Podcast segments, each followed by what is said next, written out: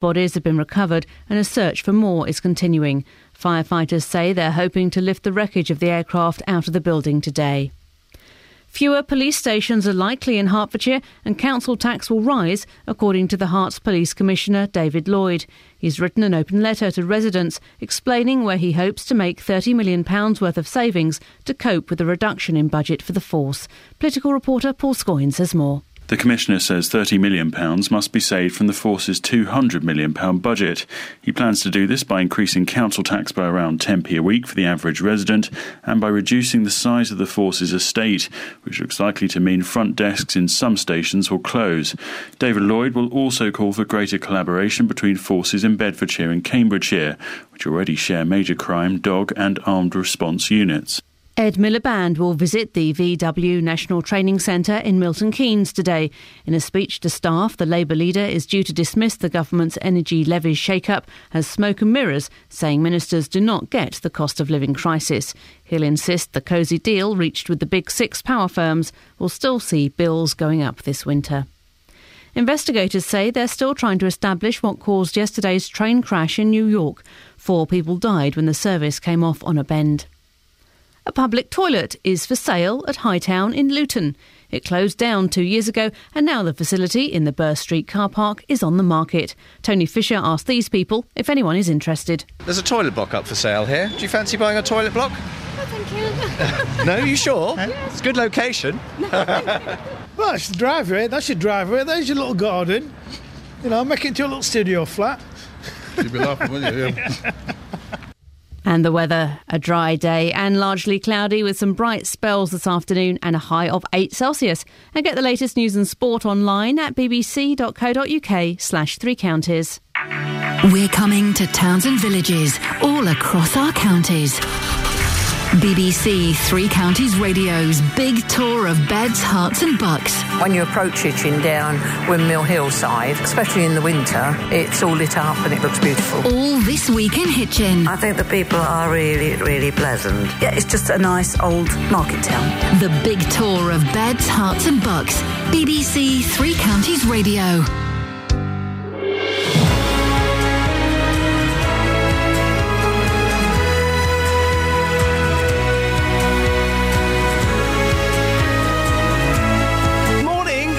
BBC Three Counties Radio. I think this is the last of the mild mornings we're going to have. Yeah, the mild. I had a really disappointing night's sleep. I get up at four o'clock, okay? So I woke up about one o'clock, went to the toilet to have a wee, got back in bed, looked at my clock, it was five minutes to four. What happened? How on earth did that happen? So I had four really tense, awkward minutes in bed waiting for the alarm to kick in. Thanks, life. Thanks a lot.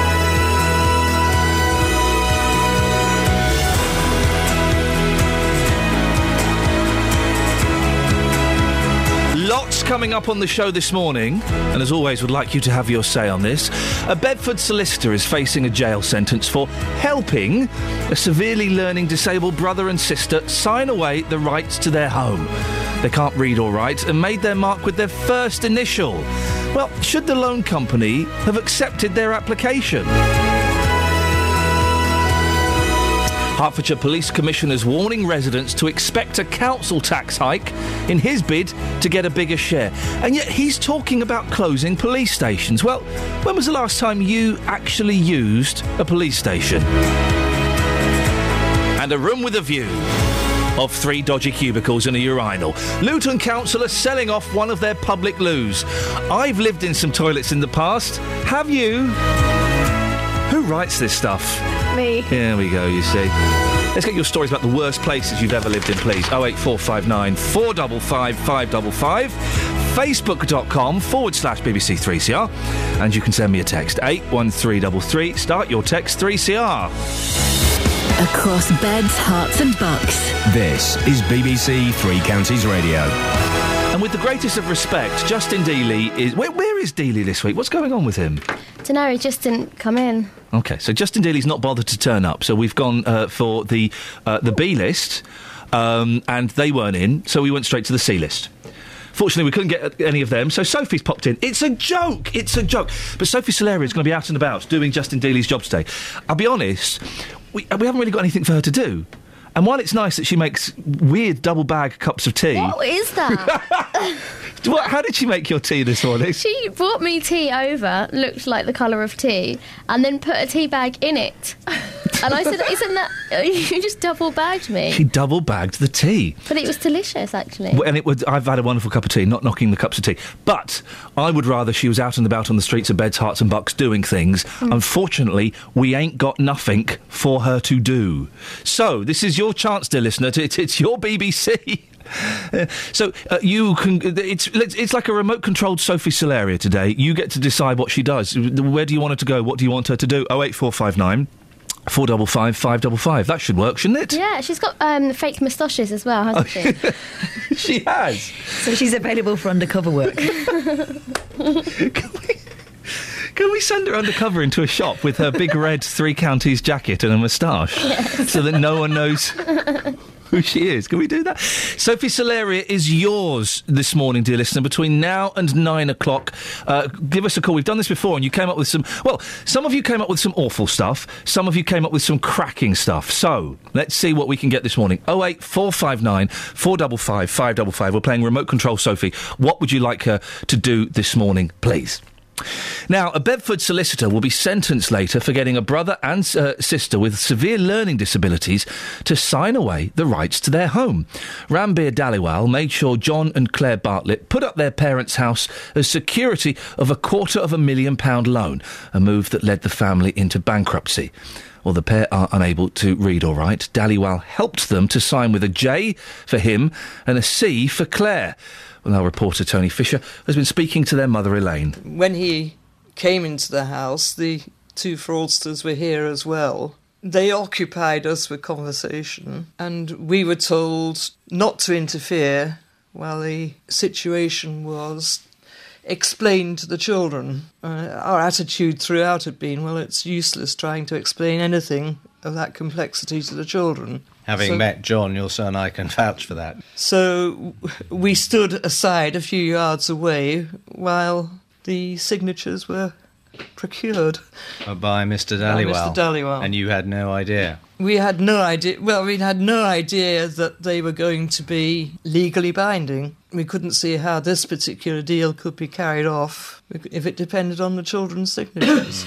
And uh, and the forensic uh, psychologist found basically he said that there's no way that John and Claire could have known what they were doing. No. Um, and indeed they, they can't have no write. concept of the value of money, no concept of legal papers at all. They function at quite a low mental age. what is it? What is their mental age? What is John's mental age? Well, the psychologists suggested around about the age of five for a mental age, but their communication skills are much lower than that. It's mainly all hand gestures, isn't it's it? It's gestures and signing. And so now Mr. Dhaliwal, he's been found guilty. He's on bail. He'll be sentenced on Monday. Mhm. What do you think about him? I mean, he's he's effectively tricked your son and daughter into signing something they shouldn't have done. Yes, I, I think he's very stupid, apart from being corrupt. As he observed in court, it wasn't worth his career to, for £2,000, but he thought he could do this to our children. Do you expect him to get a, a heavy sentence, or what sort of sentence would you? I've no idea, no experience with these things. So I, I doubt it will be that long.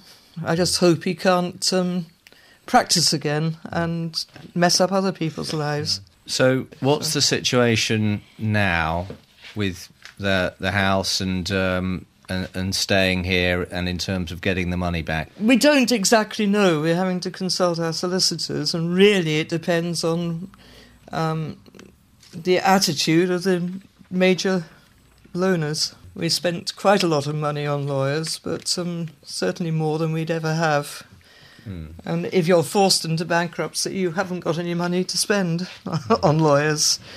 So therefore, you can't get yourself out of the situation. And the fact that all these people have been found guilty uh, doesn't, doesn't really make it sol- solve the actual solve the situation. No, it doesn't solve the problem at all. I mean, the neighbours and people locally are cheering that it looks as if we're getting justice, but now is the real hurdle to actually get the get some money back and get ourselves um, stable again. Well, there you go. That's uh, our reporter Tony Fisher. They're speaking to their mother Elaine. More on that later on in the show. Oh eight four five nine four double five five double five. You lot are good. You lot are keen. It's remote control Sophie. It's a new game I've just invented. Justin Dealey's well, he's just not turned up. Shocking behaviour, but Sophie Solaria has bravely stepped into the breach. We ain't got nothing for her to do. Tony's driving to Hitchin. You've got something that Sophie can do, have you? Hi, hi, uh, Justin. How are you? Uh, yeah, I'm fine. Yeah, man, I'm fine. I'm fine, thanks, girls. I'm fine. Yeah, bruv. Yeah, we're just on our way to uh, Hitchin to the no- we're to North Herts Sanctuary. We're working for a company called St Mungo's. Yes, we're on strike because of the way they're treating us. Yes. You're, you're on Uh, strike so- today, are you? Yeah, we're on strike for a week. We started Saturday, Oh. Saturday, uh, Saturday to Saturday, more or less. So hang on, now St Mungo's, that's the homeless shelter. It is near the police station. What? As uh, and what's your role there, Tony? Uh, we're, we're, all uh, support workers. We support the homeless and try and move them on into supported accommodation, into private lets, into uh, social housing. Now, if you go on strike, as you are on strike, what effect will that have on the, the, the residents there, the people that use this this service? Uh, none at all. It's going to be open 24 hours. Management is stepping in with agency staff. Um, so it, it, it may affect the running, you know, like key work and action planning, some small things like that. But generally, it's, it's running as normal. Can we send our uh, intrepid reporter Sophie Solaria down there to have a little look at what's going on? That'd be lovely. We're getting here at seven, and uh, we're, we're going to be here till nine o'clock. Tony, we will keep on your, your way, and I'll forgive you the slight slip, calling me Justin, cheeky little sausage. Uh, we will send Sophie Solaria down there. We found something for her to do. She can do more, though. Doesn't just need to just do that. There can be other bits and pieces for her. You can, if you've still got ideas. Oh eight four five nine four double five five double five. Sophie, before you go, cup of tea, please.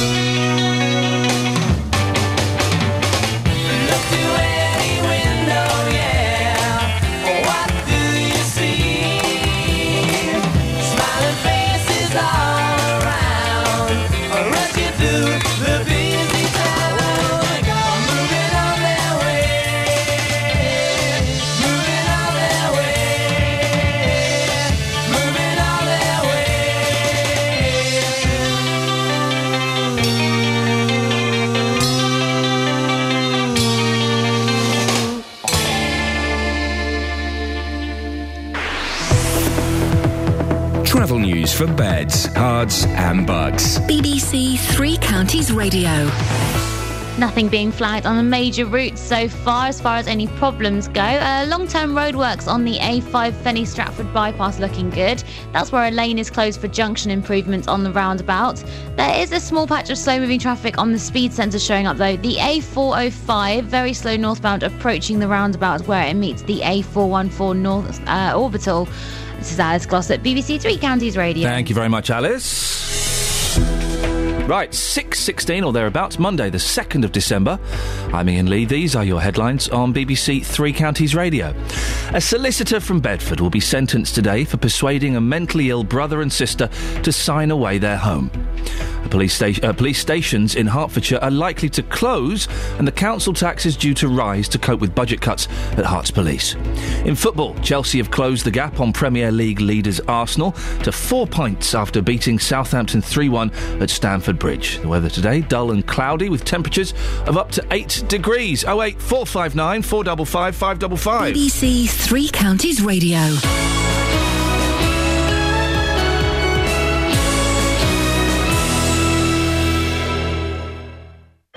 Every consumer problem has an unhappy customer. They've actually deleted the main account instead of attaching my one to it. We ordered it, and when we got home, we checked the measurements, and it just will not fit. A company. We've asked the council, now they come up with a new excuse. It's not them, it's down to the highways. And he said, Well, I'm sorry, that's store policy. Oh, well, maybe next time you'll learn not to open the box. And me getting to the bottom of it all. And they confirmed that they would return my excess and that my no claims bonus would not be affected. The JVS show fights for your rights and tackles your consumer problems. Weekdays from 9. BBC Three Counties Radio. Now, this yeah, mm, this morning, can we get your calls about Father Christmas as you may have seen? Now, listeners, we all know, we all know Father Christmas is real. That's a fact. And uh, quite often, some of the father. Sometimes when you go and I've got tread so carefully, haven't I? When you go, sometimes when you go and see Father Christmas in shopping centres and garden centres, sometimes it's the real Father Christmas. My boy saw the real Father Christmas twice this weekend. Once was at the school fete, once was in a garden centre. That was lucky. We also know, and let's be realistic about this: Father Christmas can't be everywhere all the time. So sometimes the Father Christmases you see in supermarkets and shopping centres and department stores. It's not the real Father Christmas, but it is one of Father Christmas's helpers. Okay, it's it's someone who has been trained and fully sanctioned. They've got the thumbs up from Father Christmas. Okay, so it, it's it's an official Father Christmas helper. But saying that. We also know that some of the Father Christmas helpers are not as good as other Father Christmas helpers. So, without naming any shops or anything, but can you let us know good Father Christmases you've seen so far this year and bad Father Christmases you've seen so far this year? Now, my boy, he's seen Father Christmas three times. Real one on Saturday, real one on Sunday, not a real one on Thursday. No. And he could tell it wasn't uh, the real one because he could see the skin between the beard. He said, I could see under his beard. So uh, I want to hear your Father Christmas stories this morning, please. Oh eight four five nine four double five five double five. Catherine Boyle, now you've got young girls. Have they seen Father Christmas yet this year? Yeah, we've changed our visiting habits because Okay. of a particularly bad um, Father Christmas helper experience. Yep, what happened? that We could hear the other Father Christmas helper through the wall next door. Yes, I, I've I've experienced that where they have several Father Christmas. Got tread so carefully. Several Father Christmas helpers in different booths. The thing is, you know, there are a lot of children to see, and I think that perhaps the elves are letting training standards slip in yeah, some cases. Exactly. So this is, I want your good and your bad Father Christmas experiences, please. 08459 455 555.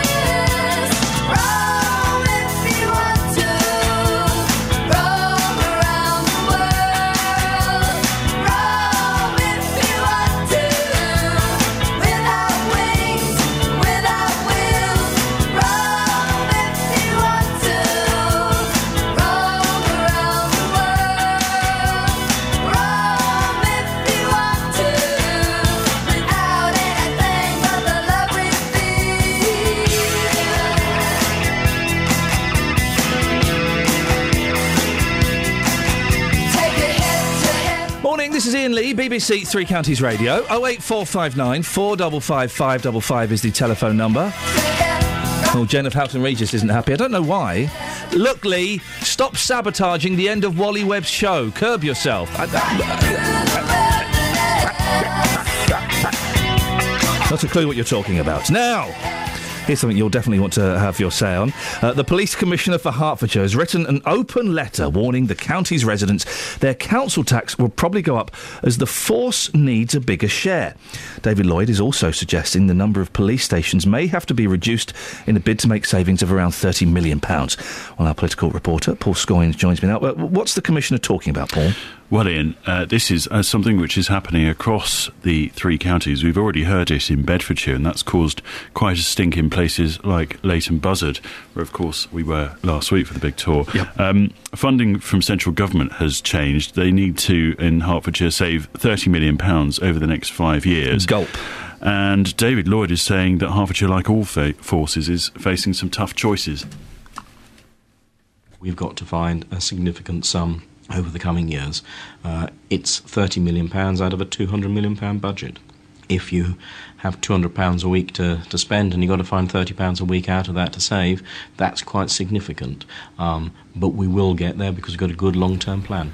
How is he going to do this? Well, he's going to increase uh, what's called the precept, which is the the amount of money that uh, each individual sort of service can sort of increase council tax by. He's going to do that, and he says by doing that it will help save local local policing, um, but he'll need to do more than that. He says they won't need as many buildings. Uh, this is all in this letter which is published today. He says uh, front desks won't be as visible. Um, as I say, we've seen similar examples across the patch, and there'll be a greater collaboration between other services. So Beds and Cambridge uh, will work even harder together with, with Hertfordshire, and they already uh, share some services. The serious crime uh, unit, the dogs and armed response units, they're, they're already provided on a collaborative basis.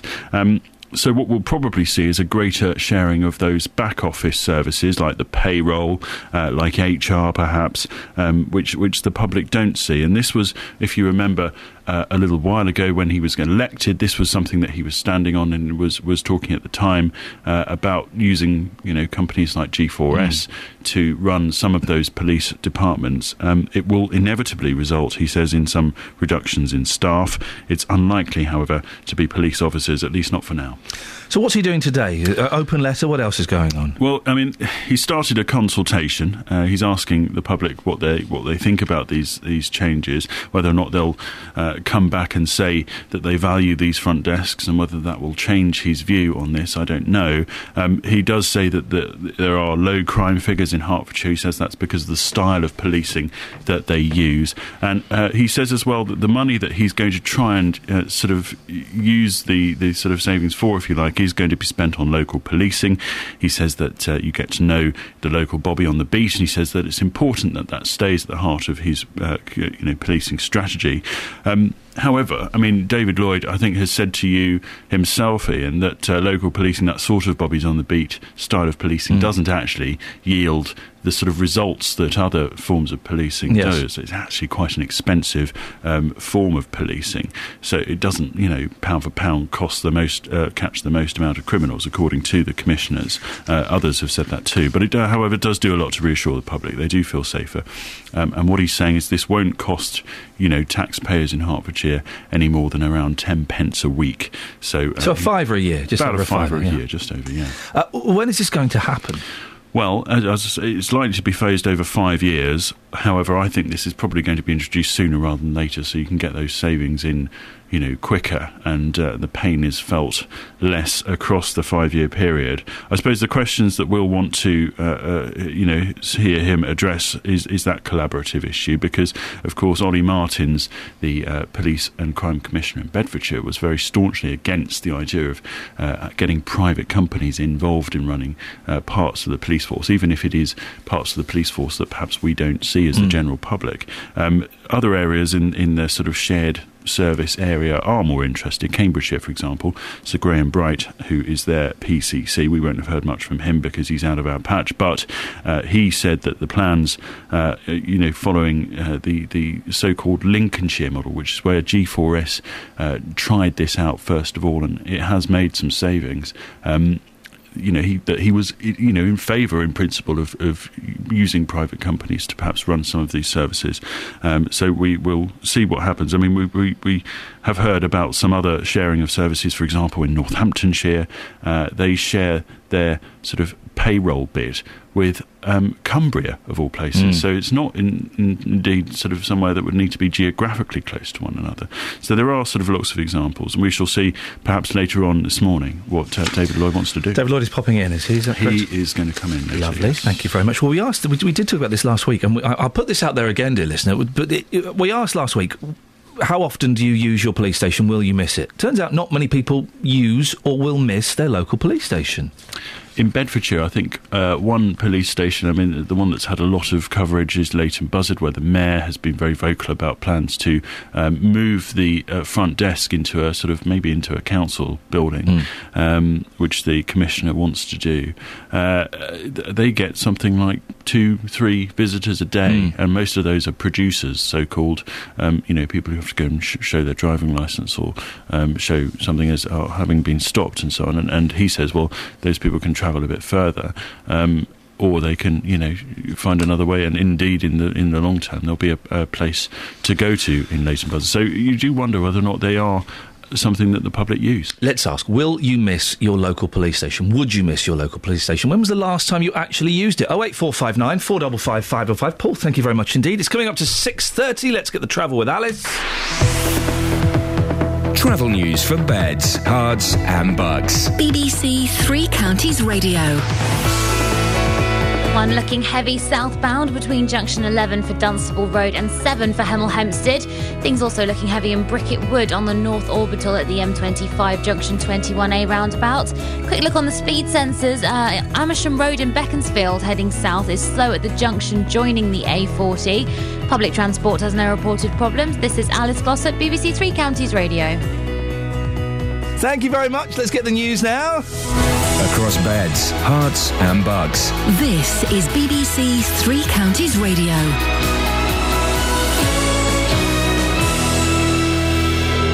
It's 6:30. I'm Jane Killick. A solicitor from Bedford is due to be sentenced today for getting a severely mentally disabled brother and sister to sign away their rights to their home. Ranbir Dhaliwal's actions led the family into bankruptcy. Detectives in Glasgow say nine people are now known to have died when a police helicopter crashed into a pub on Friday evening. Six of the bodies have been recovered, and a search for more is continuing. Budget cuts at Hertfordshire Police is due to lead to police station closures and a council tax rise. The warning comes from the Herts Police Commissioner David Lloyd in an open letter to residents. The weather, a cloudy day with light winds and a high of 8 Celsius. On to sport and in football, the new Fulham manager Rene Meulensteen has insisted he can keep the club in the Premier League after taking over from Martin Jol. Jol was sacked yesterday. Chelsea have closed the gap on Premier League leaders Arsenal to four points after beating Southampton 3 1 at Stamford Bridge. Meanwhile, the Southampton goalkeeper Artur Boruc is expected to be out for up to six weeks after fracturing his hand during yesterday's match. The managers of Watford, Milton Keynes Dons, and Stevenage will have endured miserable weekends. All three were criticised for their sides conceded three goals in home defeats at the weekend. Watford boss Gianfranco Zola admits confidence is low after losing to bottom club Yeovil. It's been tough for me. Things will come more difficult from now on, of course, at least uh, until we get uh, full confidence back. That's the only way I know. I mean, I, I believe that uh, we are doing everything we can in training to help them changing. You know, if there are something more that we can do, we will do. But the first step uh, will be, you know, to be humble because uh, right now we need that. The draw for the second round of the FA Trophy takes place today. Luton Town and St Albans are in it, although both need to win first round replays to progress. In cricket, the England batting coach Graham Gooch has confirmed either Ian Bell or Joe Root will bat at three in place of Jonathan Trott for the second Ashes test in Adelaide, which starts later this week. BBC Three Counties News and Sport. I'll be back with a full bulletin at seven. Across beds, Herts, and bucks. This is Iain Lee. BBC Three Counties Radio. You've undone. You've undone all my folds. Can't bear doggies. I've got fo- we- We're looking at the papers, and I'll, I'll let you into a secret, dear listener. We kind of cheat. We're not generally not spontaneously finding these stories. We have a little look upstairs and we find them. Well, I, I do little folds in the pages. Catherine Ball, you've undone all my folds. Well, I mean, they're mostly page three fold. I just need to find that quick access. Uh, I found some. You've still got some here. They're pristine. It's just that one. Oh wait, four five nine four double five five double five. What can I tell you? I like it tidy. It really is um, the section of the show that, well, it, it's taken the internet by storm. It's taken radio listeners by storm. it's taken. What on earth is, is it Paul Scoins doing out there in He's the looming. hallway? He's looming. Isn't that terrifying? Imagine if he wasn't there though, and that was just a ghost. we can see a, a spectral image of political reporter Paul Scoins, sans trousers, just walking down the corridor. Anyway, this is the bit of the show that is taking everybody by storm, isn't it, Sophie Solaria? Hiya. You're, you've been taken by storm, haven't you? Storm has taken me. Okay, now are you going to join us for the papers? All right then. Well, we're not doing it now. All right then. We're going to play a record. Yep. And then we're going to do it. You're supposed to be going off to Hitchin. No, I know, but I thought I'd wait for you to tell me to go to Hitchin. Live, on air. Plus, the car's broken down. And plus, I broke the car. Oh no, what have you done? I don't know. I got it out the garage. Yes. And then it stopped reversing, so I Oh. had to drive it forwards, which was the only way I could go. Yep. And I managed to swing it into a space. What? And uh, now I can't go backwards. The nipple's popped out, hasn't it? It has. It's, it's not. I'm not being vulgar. It's a technical term It regarding is. this car. There is a nipple that controls the gear shift. I have, I've, got- I've knocked the nipple out. Scoinsy doesn't can't help you with that, but Justin knows where the nipple is, doesn't he? Yeah, but where's Justin? here, no one no. knows where Justin is. Well, I got a text this morning saying I- I'm not can't be asked, mate. I'm not Oh. going into work. Do I? Can't be asked. Yes, you can't be I asked. Can't, be asked. Yes. I need to ask you. To Yes. Go in. Well, Sophie, listen, stay there. We'll tell you to go to Hitchin just after this record, okay? okay. supposed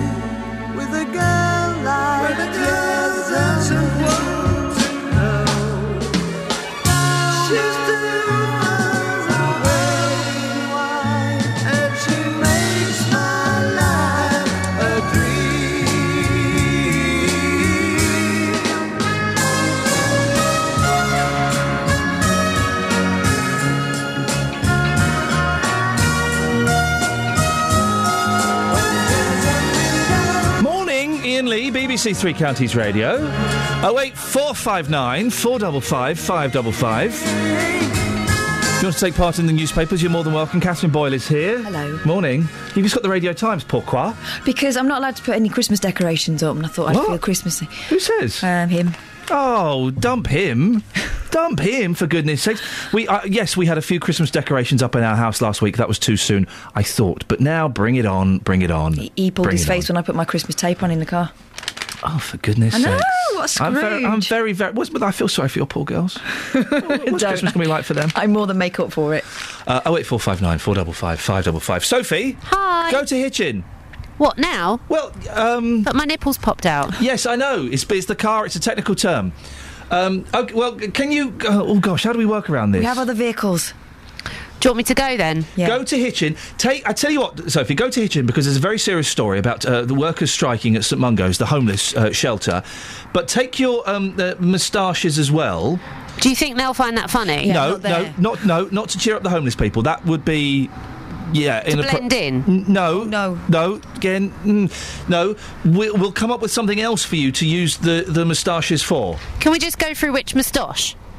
Yes, describe them. All right, so we've got the um, well, we've got the William Shakespeare. That's very thin. He didn't have a moustache. bit- Oh, he did. Yeah, he did Little a very pointy one, tiny, like a Ming one. the Merciless, but without the droop. He had a beard.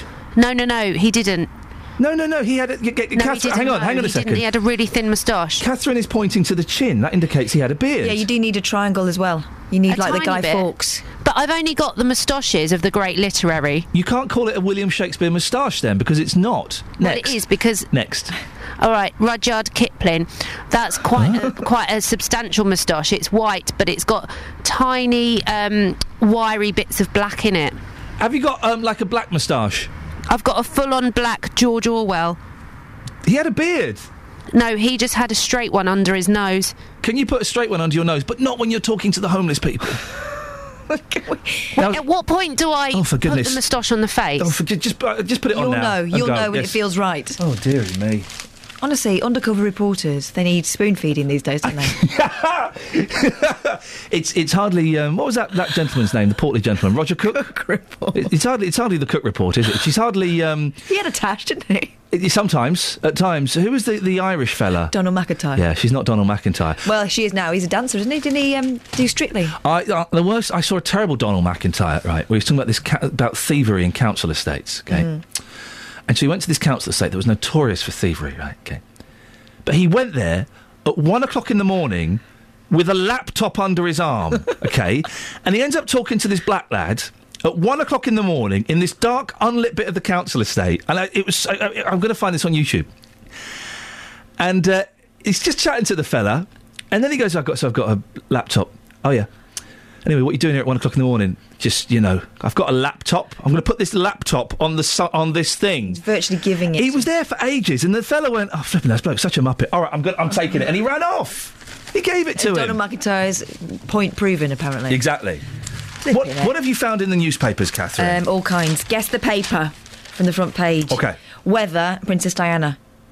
That's got to be the Daily Express. Yeah, there we go. Get ready for polar plunge. Temperatures to dive as blast from north brings snow this week. I like the Daily Express because it's saying there is a Diana murder probe whitewash. Now, the murder probe was that there was a, a story that only the Express were running, that there was a fella who used to be in the SAS. He had a row with his ex-wife, and at one point in the row, he said, "Yeah, and I killed Princess Diana." Oh, I shouldn't have said that. That's the murder story, and the Daily Express. Diana cover up stops sons finding the truth. No, the truth is she was being driven by a drunk Frenchman who was going too fast. That's the truth. Okay, there was no murder. Leave the sons alone. Cyber Monday, the biggest internet shopping day ever. That's on page five of the Daily Express. Millions of Britons will be splashing out in the uh, shops and online in the biggest shopping day of the year, apart from Sophie Solaria. Yeah. Because she said if everyone else is doing it, my family can just wait. I haven't done. I've done one Christmas present. My mum's Christmas present. I'm taking her to see Gerry Marsden. Shh. Oh, she doesn't listen to this. She doesn't even know. If she knew what I did for a living, she'd be furious. she thinks she thinks I got a proper job in a bank. she does. Uh, so she won't. She won't know about this. But that, that's the only present I've got, and I'm starting to panic a bit. You should be not panicking enough to do any more shopping, but I'm just starting to get a little bit of panic. Well, Sophie, what are you doing? Well, no, Sophie. She's she's coming in a panic because her um, moustache won't stick For to her goodness face. the, the mus- How does it look though? Does it look good? I like it. It looks like Poirot. Kelly, don't right. Kelly, don't encourage her. I do like it. Don't encourage her. Perfect match for her, her hair. Don't You en- said you wanted me to put it on now. No. Catherine, do you want to produce or shall I produce? Have you got sellotape? Oh. We could fold it backwards and stick it on her Well, lip. I'm in here now. Look, Ke- Kelly's in charge in there. This is what happens. Sophie, have you got sellotape? I'm going to go look for some. No, go to Come back when go to Hitchin to the homeless I am people. producing. Come back when you've got sellotape. No, don't come back when you've got sell- go to Hitchin to the story. See? There's a um, a new gadget called. Guess see if you can guess what this gadget does. It's called the stereo. oh no! Does it? Um, This is brilliant. Remotely spread rumours. No, it's not stereo. It's a stereo. Slaving over a hot stove could soon become a thing of the past. Well, it can't. No, it won't. A gadget has been developed that stirs the food for you. The stereo, which operates on a wind up motor, no batteries, can stir a pot of food completely unass- unassisted for 45 minutes and comes with a promise that nothing is left behind stuck in the pan. I want a stereo. My wife Why got is it me. called a stereo? I thought, oh, there's some sort of musical. no, that's a stereo. Yeah, it's a I thought that's why they were playing with that word. My wife once got me an electric can opener it- that opens Oh, I on always its want own. one of those. But it opens on its own. You clip it on really awkwardly, press a button, and it opens the can on its own. You eating that still? No, use it twice. You got time for one more? Um, all right, let's have a look at the Radio Times. Quite excited. There's that woman from um, Fresh Fields. Oh, Julie Julia Thingy. McKenzie. Yes. Can I, am I? Can I? Can I put this out there? Let's put this out there. Am I the only person that finds Miranda hot? Oh, Oh, am I? If you'd said funny, that would have been more of a talking point. I, find her. don't get it. I don't get why everyone's raving about Oh no, she's nice. Yeah, she is I nice, like but I don't Miranda. get why everyone loves it so much. No, she's. I think she's. But I think she's wonderful. Four double five five five. I Um, she's. she's um, yeah, I think she is nice. But that wasn't why I looked at the Radio Times. yeah. I was going to tell you what we've got for Christmas because um, I didn't know. Strictly, Oh yeah. uh, Death Comes to It looks Pemberley. It looks good. Can I get a picture? Sherlock. We're on. We've got it now. She's got the moustache on. Right. I'm just going to get a picture. Stand Mrs. Brown's there, Boys. Catherine, Yeah. hang on. Right, sorry, we're doing. Don't, Kelly, Sophie. Sorry, we're she doing. looks good though, doesn't she? But why are you wearing the moustache now? Why? Why? Don't listen to him. I think you look great. Go and go to Hitchin. It's a bit wonky. Can you make it? Oh, for goodness sakes. Downton Abbey. Right, this, this and is this. call, which I don't get, but call the midwife that I do. Okay, let's just let's just forget this 15 minutes ever happened. Dolphin spy in the pod. Stop it. Travel news for beds, cards, and bugs. BBC Three Counties Radio. Things are building up on the M25 now between junction 21 for the M1 and 20 for Kings Langley. The M1 southbound looking heavy between junction 11 for Dunstable Road and 7 for Hemel Hempstead. The A1M on the speed sensors starting to look heavy southbound at junction 7 for Stevenage. And also Beaconsfield still looking busy on the Amersham Road where it joins the A40 at that junction. Public transport has no reported problems. This is Alice Glossop, BBC Three Counties Radio. Thank you very much, Alice. And I mean, I can only apologise that the professional such as Ms. Glossop has to follow that tawdry rubbish. We've just outputted on BBC Three Counties Radio. Many apologies. It's 6.47. It's Monday, the 2nd of December. I'm Iain Lee. These are your headlines on BBC Three Counties Radio. A solicitor from Bedford will be sentenced today for persuading a mentally ill brother and sister to sign away their home. People in Hertfordshire are being told police stations are likely to close and there'll be a rise in council tax because of budget cuts at Herts Police. Oh, for goodness sakes, here we go. In football, the new football uh, Fulham manager, Rene Meulensteen, is insisting he can keep the club in the Premier League after taking over from the sacked Martin Jol. This is BBC Three Counties Radio talking about a public loo that's up for sale. Whoop de doo! But before that, let's get the weather. It's Kate Kinsella. Beds, Herts, and bucks weather. BBC Three Counties Radio. Good morning. Well, we had rather a lot of cloud overnight last night, which meant the temperature was relatively mild. We're looking at uh, the temperature outside at the moment around 6, 7 Celsius. It's not likely to get too much warmer, but it certainly is a relatively mild start to the day. Now, all the cloud also means we're hanging on to the cloud this morning. We may get one or two misty and murky patches as well, but the cloud isn't going to go very far at all. In fact, the wind is very light, so it's not going to get churned up. May get a glimmer or two of brightness this afternoon, but to be fair, looks like this cloud is here to stay at least for the next few days. Maximum temperature later on this afternoon likely to get up to around 8 Celsius, 46 degrees in Fahrenheit. Overnight, we're hanging on to the cloud. Now, that's also going to protect us from any frost, but we may get one or two breaks. That's going to allow the temperature to drop a little bit further, but also mist and fog patches start to develop. And those mist and fog patches potentially quite thick and quite dangerous through to dawn tomorrow morning. Minimum temperature down to 2 Celsius, that's 36 degrees in Fahrenheit. Now, we're hanging on to this area of high pressure, which is dominating our weather today. So it's rather cloudy, staying dry as we head through the week, but misty starts. It's only as we get towards the end of the week, towards Thursday and into Friday, the wind switches round. It comes from the north, it becomes very windy, but also turns much, much colder as we head into Friday. And that's your forecast. On the subject of um, police stations closing down, in St Albans says, Iain, police presence is deterrence. To prevent crime is cheaper than solving crime. Move the police stations into smaller, cheaper premises by all means. But I feel that to withdraw them altogether would be a mistake. Well, Anne, thank you for that. We'll certainly put that point to David Lloyd when he pops in. 08459 455 555. Tomorrow, Bedfordshire gets a very special visitor. His Royal Highness the Prince of Wales will be on a short tour, and I'll be there every step of the way as he visits the newly refurbished Higgins Bedford and unveils a memorial to female secret agents who flew out of RAF Tempsford during the war. Nick Coffer. I'll be live from the village for the afternoon, where I'll find out the history and speak to the relatives of those being remembered. Across beds, Herts, and bucks. A royal visit to Bedfordshire tomorrow from midday, live on BBC Three Counties Radio. If I'm honest, I do like Nick Coffer's new theme music quite a bit. Suits him very well. Very regal. Thank you, Nick.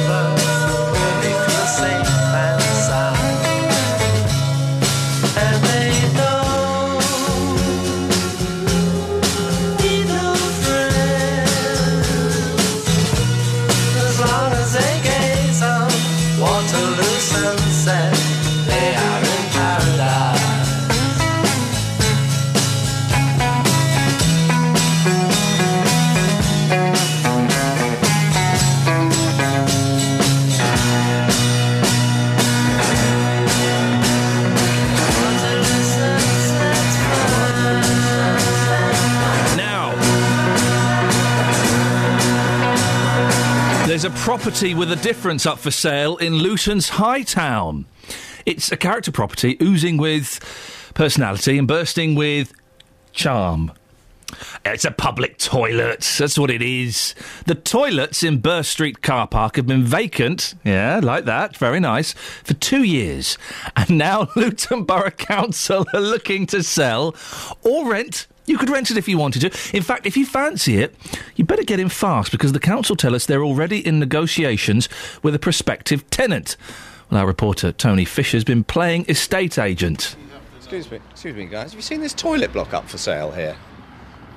Yeah, I've seen it, yeah. Do you fancy buying a toilet block? No thanks. what? See, all inquiries. Yeah. It's been up there What for the a while. hell? No, I've not seen that. Yeah, Been, up, been up there for a while. Yeah. No one's interested, obviously. Oh, not in Hightown anyway.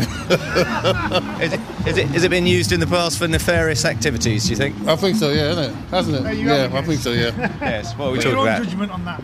Drugs, prostitution. Well, both, a bit of both. So it's got so it's got a past. It's got a bit of history. Um, yeah. Well, would you want that history on your doorstep? You, you've got a car park, haven't you? Well, that's the driveway. That's your driveway. There's your little garden. You know, make it into a little studio flat. You'd be laughing, wouldn't you? Yeah. Good location, middle of the high town. Very close to the station. True, true.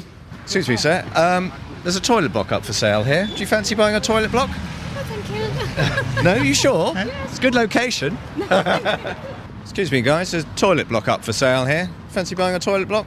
We doesn't live here, just we work here, so we don't know anything about Luton, to be honest. Oh, we ah, live in okay. London. Welcome to Luton. Oh, thank you very much. What's wonderful is Tony Fisher gets paid for that. Uh, Luton Borough Council, who own the building, say this is a small structure with a pitch tiled roof and brick elevations, which was closed as a public toilet two years ago. We've been marketing, marketing it for sale or to let, and we've agreed a letting which is now in solicitors' hands. What would you do with it? I know uh, when I used to li- live in London, North London, very trendy to, to sell these uh, public loos. One became um, one became like um, like an art centre for kids. I think. I know, I know. I think one became a little cafe as well. 08459 455 555. What would you do with the public loo? If you got one, though, you'd certainly be. You say that you love Oh, I thought they started with Glad All Over. Sorry, I muffed that up.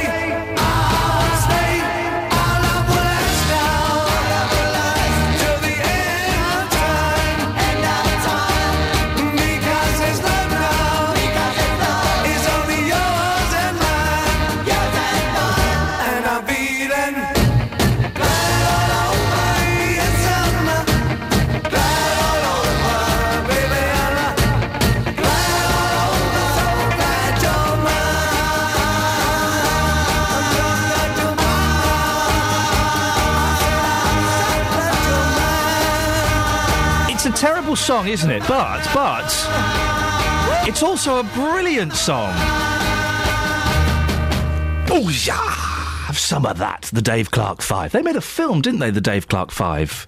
Catch me if you can. I think. I bet it's rubbish, but I wouldn't mind having a little bit of that. Uh, morning. This is Iain Lee, BBC Three Counties Radio. We're carrying on the survey of uh, uh, uh, what the people at BBC Three Counties Radio do at the weekends. Today it's Tony Fisher. Tony, what did you do at the weekends? Drugs, prostitution. Okay, fantastic. Drugs, prostitution. Excellent stuff. Travel news for beds, cards, and bugs. BBC Three Counties Radio. M1 southbound, heavy between junction 11 for Dunstable Road and 7 for Hemel Hempstead. The M25 really building up now. Anti clockwise is struggling between 17 for Maple Cross and 15 for the M4. Also looking very slow between junction 21 for the M1 and 20 for Kings Langley. The North Orbital is heavy on the roundabout there for 21A. Also looking heavy on the M25 at junction 24 for Potters Bar near the roadworks. The A1M southbound building up at junction 7 for Stevenage as well, looking quite slow on the sensors. Public transport has no reported problems. This is Alice Glossop, BBC Three Counties Radio. Alice, thank you very much. Well, a mixed bag of stuff to talk about. More police stations facing closure. Would you really miss them? And it's remote control Sophie. Sophie Solaria is yours. Where would you like her to go with her moustache? Local and vocal across beds, Herts, and bucks. This is BBC Three Counties Radio.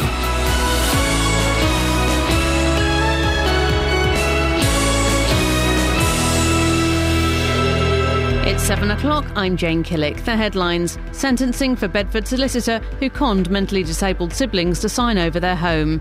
Budget cuts to bite at Hertfordshire Police. And a public toilet in Luton is up for sale. BBC Three Counties Radio. A solicitor from Bedford is due to be sentenced today for getting a severely mentally disabled brother and sister to sign away the rights to their home. Ranbir Dhaliwal managed to get John and Claire Bartlett, both in their 30s, to mark the legal document with a J for him and a C for her. It meant the house, which they shared with their parents, was put up as security for a quarter of a million pound loan, which ended up forcing the family into bankruptcy. Mother Elaine Bartlett had this to say about the disgraced lawyer. I think he is very stupid, apart from being corrupt. As he observed in court, it wasn't worth his career to, for £2,000, but he thought he could do this to our children. Detectives in Glasgow say nine people are now known to have died when a police helicopter crashed into a pub on Friday evening. Six of the bodies have been recovered and a search for more is continuing. Firefighters say they're hoping to lift the wreckage of the aircraft out of the building today. Fewer police stations are likely and council tax will rise if proposals by the Herts Police Commissioner David Lloyd are approved. He's written an open letter to residents explaining where he hopes to make savings worth £30 million to cope with a reduction in budget for the force. David Lloyd says frontline policing is still his priority. Savings would be made by having fewer but more efficient police buildings, running our support services more efficiently, increasing the police precept, and increasing our collaboration with Bedfordshire and Cambridgeshire. Ed Miliband will visit the VW National Training Centre in Milton Keynes today. In a speech to staff, the Labour leader is due to dismiss the government's energy levies shake-up as smoke and mirrors, saying ministers do not get the cost of living crisis. He'll insist the cosy deal reached with the big six power firms will still see bills going up this winter. Meanwhile, MPs are accusing the government of shifting the goalposts to reduce the number of people classed as living in fuel poverty. The Environmental Audit Committee says amendments to the energy bill will mean that 800,000 people will be no longer included in the definition. A public toilet is up for sale at Hightown in Luton. It closed down two years ago, and now the facility in the Burr Street car park is on the market. Tony Fisher asked these people if anyone is interested. There's a toilet block up for sale here. Do you fancy buying a toilet block? Oh, thank you. no, you sure? It's a good location. Well, that's the driveway. That's your driveway. There's your little garden. You know, make it into a little studio flat. You'd be laughing, wouldn't you? Yeah. And in football, the new Fulham manager Rene Meulensteen is insisting he can keep the club in the Premier League after taking over from the sacked Martin Jol. The weather, a dry day and largely cloudy with some bright spells this afternoon and a high of 8 Celsius. Get the latest news and sport online at bbc.co.uk slash three counties. BBC Three Counties Radio's big tour of beds, Herts, and bucks. If you want to change from the same old high street chains, fancy something a bit different, then definitely come to Hitchin. All this week in Hitchin. It's a community, and that's something that we were not used to. It's just a really diverse place to live.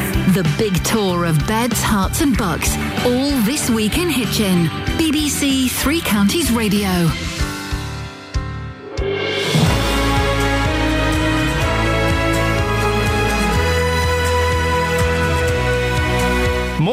Right, I feel I've woken up now. I, I was a bit sleepy for the first hour, a little bit dozy. I've woken up.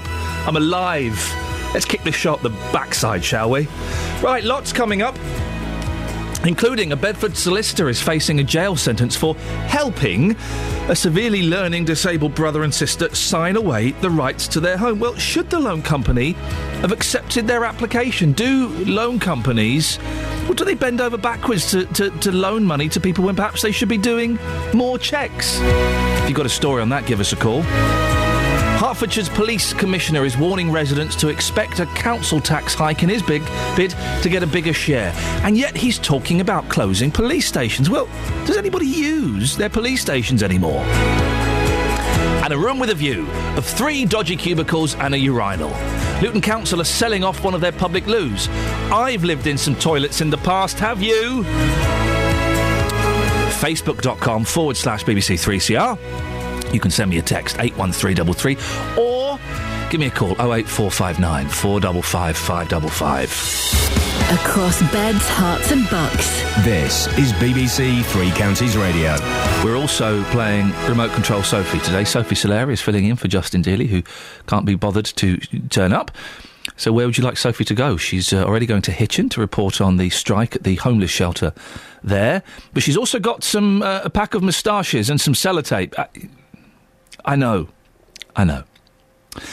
Now, a solicitor from Bedford has been warned to expect a jail sentence later for manipulating a brother and sister with severe learning difficulties to sign away the rights to their home. John and Claire Bartlett can't read all right, but Rambar, uh, Ranbir Dhaliwal persuaded them to make their marks on the legal document with a J for John and a C for Claire. It meant the house, which they shared with their parents, was put up as security for a quarter of a million pound loan, which ended up forcing the family into bankruptcy. Well, Desmond Coughlin is a neighbour and family friend. Good morning, Desmond.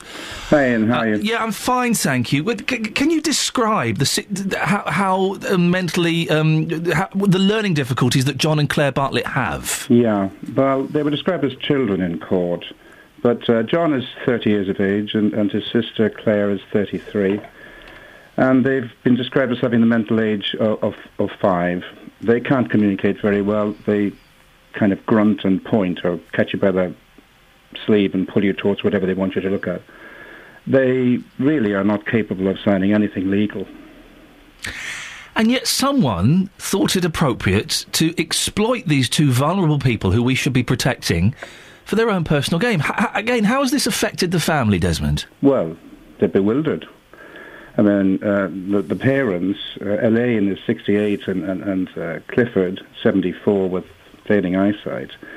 They've they've been running their little home business for since I've known them for 27 years, uh, and they're totally chucked up with with being involved with that, and also full time looking after the children who need to be looked after in every respect, including physical.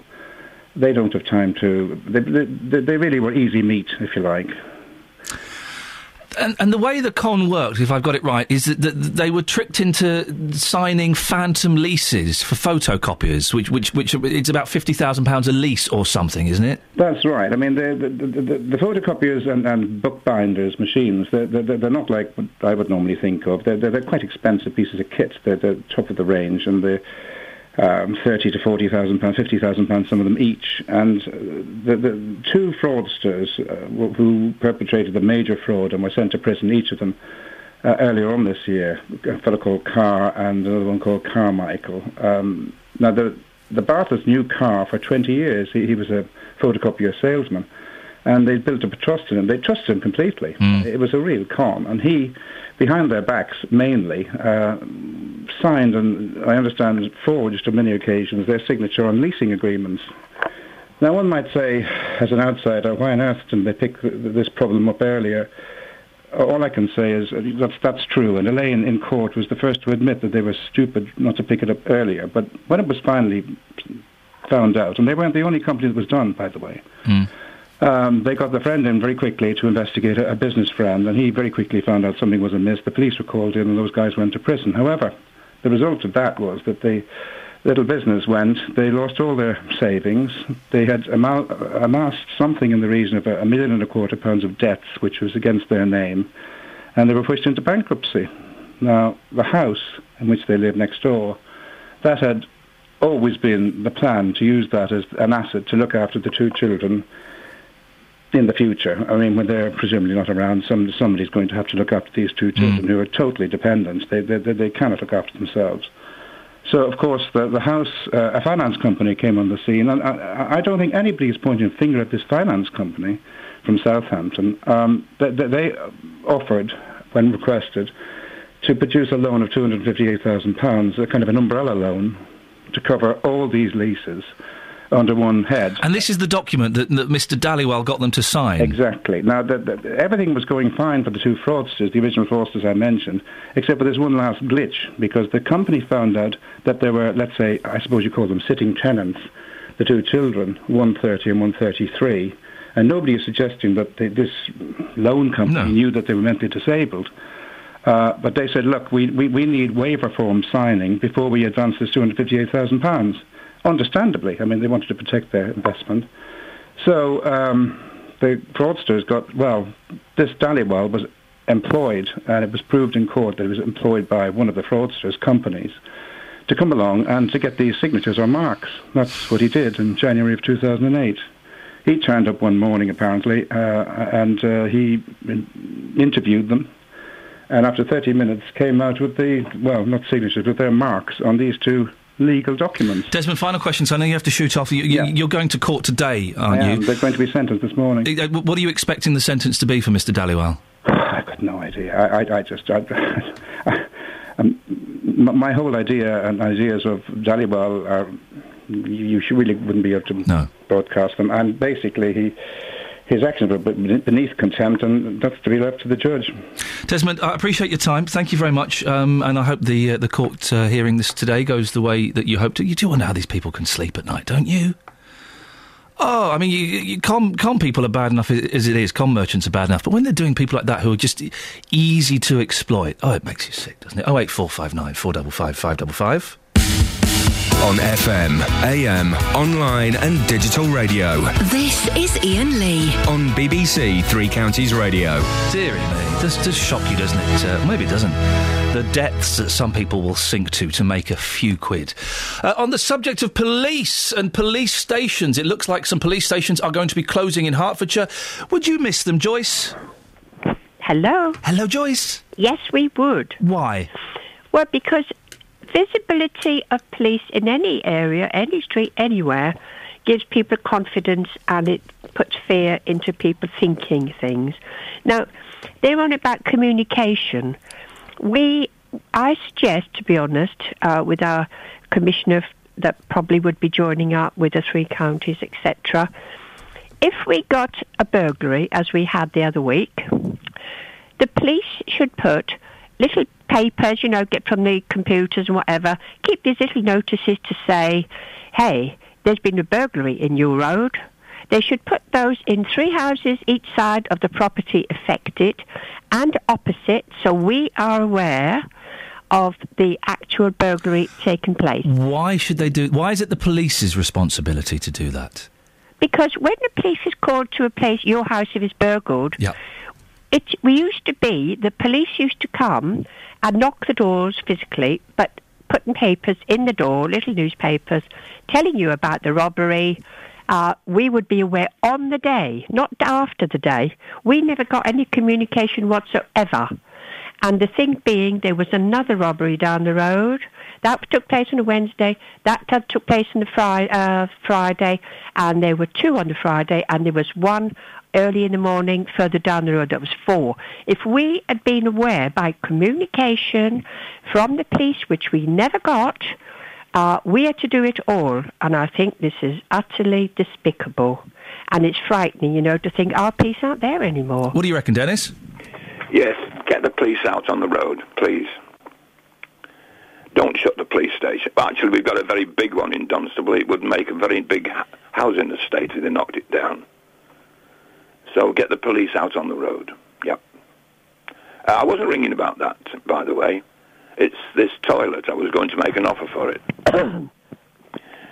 well, then I could sell it to Vauxhall. They could connect up that terrible smell which is coming out of Vauxhall, and they'd have a, a properly ventilated place. They could blame it on the toilet then. Okay. I was going to rent it to them. That satisfy you? No. Oh well. Thank God I'm not paying for BBC because I don't pay any tax. Thank God. Bye bye. Joyce, apparently Beds police do that already. Well, I'm sorry, they didn't in our place, and the words were um, when they one came to the door opposite when we made a fuss about it. You know, we rang up and got to Bedford to get to this and get to that because there's no direct phone links anymore, and they were saying, "Oh well, you know, uh, resources." I said, "Resources? Don't talk to me about resources. We've all wanted to find more resources, but." If you had told us you've taken more money because you haven't told us there's been other burglaries down the road. But Joyce, but Joyce, shouldn't it? Surely it, the uh, the onus should be on the person who's been burgled to go and knock on their neighbours' doors. Come on, what are the police paid for? Honestly, No, but no, no, but if listen, if everyone, do- if everyone needs to save, if the police need to save a few quid, then if I got burgled, I would certainly go and knock on the couple of houses opposite and the house next door, possibly a few more. Just say, look, just let you know, we had a break in last night. Uh, just you know, make sure you're locking all your doors and windows. That, which that, we did, which we did. Wonderful, We, we, we have got uh, telephone numbers opposite, or we've had it a couple of years. So we don't go down if there's a problem in the street. We ring each other up and we do all that. And isn't that what we should be doing more, Joyce? Isn't that what we should be doing more? It should be down to us more than the police. The police have got, you know, they're investigating crimes. They haven't got time necessarily to go knocking on doors and, and, and posting things through letterboxes. We should be doing that. It ta- doesn't take much time, Iain, to keep their jobs and their respect from the people by putting, say, six or nine little leaflets through the door where the property has been affected. And that would help us prevent, and we help the police. We've always worked together, and we want to continue to do so. Joyce, thank you very much. 08459 455 555. What do you think? Police stations could be closing. When was the last time? Just think, when was the last time you went to the police station? I'm trying to think. I haven't been to a police station. Eight years? Eight years, I think? Seven or eight? Let's say seven years. Oh eight four five nine four double five five double five seven sixteen BBC Three Counties Radio Travel News now. Here's Alice Glossop. Travel news for beds, cards, and bugs. BBC Three Counties Radio. Things looking slow on the sensors on the A10 southbound as you pass Hoddesdon. In Ampthill, Dunstable Road is closed after an accident yesterday around Woburn Street. A1M southbound slow around Junction 7 for Stevenage. And the M1 southbound also heavy between Junction 11 for Dunstable Road and 7 for Hemel Hempstead. The M25 anti clockwise is struggling between Junction 6, 17 for Maple Cross and 15 for the M4. Also very slow between 21 for the M1 and 20 for Kings Langley. Public transport has no reported problems. This is Alice Glossop, BBC Three Counties Radio. Thank you very much, Alice. 7.17 exactly. It's Monday, the 2nd of December. Oh, it's nearly Christmas, isn't it? Isn't it? These are your headlines on BBC Three Counties Radio. A solicitor from Bedford will be sentenced today for persuading a mentally ill brother and sister to sign away their home. Police stations in Hertfordshire are likely to close, and the council tax is due to rise to cope with budget cuts at Herts Police. Oh, I got both these names wrong last time. Can we. Uh, in football, the new football manager, Rene Meulensteen, is insisting he can keep the club in the Premier League after taking over from the sacked Martin Jol. The weather. Dull and cloudy day with temperatures of up to 8 degrees. Coming up, your thoughts on the closing of police stations. BBC Three Counties Radio.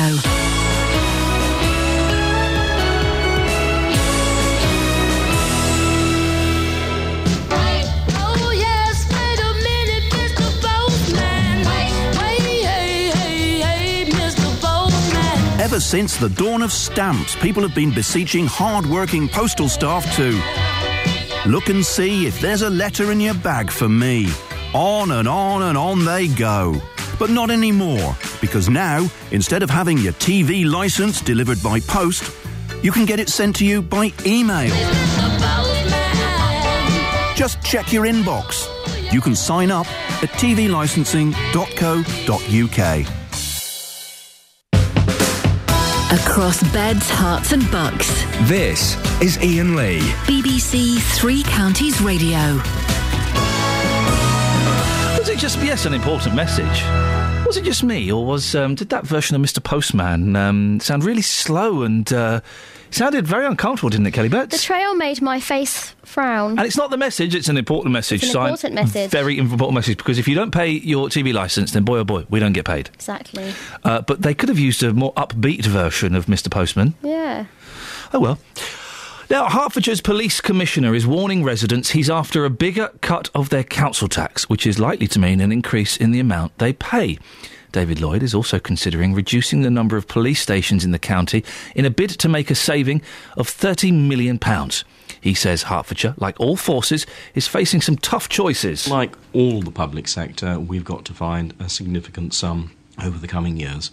Uh, it's £30 million out of a £200 million budget. If you have £200 a week to, to spend and you've got to find £30 a week out of that to save, that's quite significant. Um, but we will get there because we've got a good long term plan. Well, Bernard Ricks from Bedfordshire is an advisor to the police, written several reports for the Home Office on policing. He knows his stuff. Bernard David Lloyd can't win, can he? He's got to save £30 million, so things are going to have to go. Well, uh, that's the same for every police and crime commissioner in the country. Every police force has had to save money. Um, they've done so in various ways. David Lloyd is now looking to make sure that uh, Hertfordshire uh, Constabulary is secure financially over the next few years. Policing and the way we use the police service as it is now has changed. And um, I, I would suggest that police stations aren't necessarily as important as they once were. Well, certainly what's, what is important is that the public, sorry, that the police are available to the public when they need, need them and that they can see that they are uh, within their community. Um, the police station itself, it, certainly it's possible to use much more um, IT to smartphones and the like to make sure that the police don't have to return to the um, police station quite as often, except perhaps when they're arresting somebody and needing to put them into into custody. So there are things that you can do without having the the need for the physical police station quite as much as, as you used to. He's putting up council tax, or the, the, the bit that he has um, control of. It's not going to make that much difference. Ten pence a week, five pounds twenty a year. Well, but every little adds up. That that's part of the problem, isn't it? Part of the challenge. That if the police take a little bit more and the electricity companies take a little bit more, although that may, may not be the case, we're now beginning to learn. Um, that soon adds up. So, although it might be a ten pence, twenty pence a pound, it's the it's the principle that's that needs to be established, and that's I'm, I'm, I understand why David Lloyd is uh, fostering the debate in Hertfordshire to see what people think about the approaches that are open to him. Collabor- collaboration being talked about again. I know David Lloyd is a big fan of that. He's going to have some trouble with this, though, isn't he? He's limited to what he can do because he, he- he can't collaborate with Bedfordshire on certain things as they don't want private companies involved. Her, Her Majesty's Inspectorate of Constabulary, HMIC, have said that collaboration is the main way in which forces can save more money. Now, Hertfordshire, Bedfordshire and Cambridgeshire were, before police and crime commissioners came along, uh, proceeding uh, along the lines of, of collaborating far more closely. Uh, it now appears that Hertfordshire is um, doing more of its own thing, and Bedfordshire and Cambridgeshire are looking to collaborate. Now, that's an area where certainly it, will be interesting to hear David Lloyd's views on the, the way in which they, um, the three counties collaborate in the future, and indeed Hertfordshire collaborates with other forces. And we've we've heard instances of of police uh, uh, um, services collaborating with various parts of the country, so not necessarily their neighbouring counties, but but somewhere on the other side. And indeed, not just not just um, uh, distant forces, but also uh, different organisations. So collaborations also with the local council or with the um, local um, uh, fire uh, and rescue. Uh, authority, all sorts of different organisations, with, with health as well, potentially. So it's not just a question of how forces collaborate with each other, but it's how they collaborate with other parts of the of the public sector. David Lloyd is he's, he's popping in later on, so we can put some of these points to him. But he, he- he's putting this out to consultation.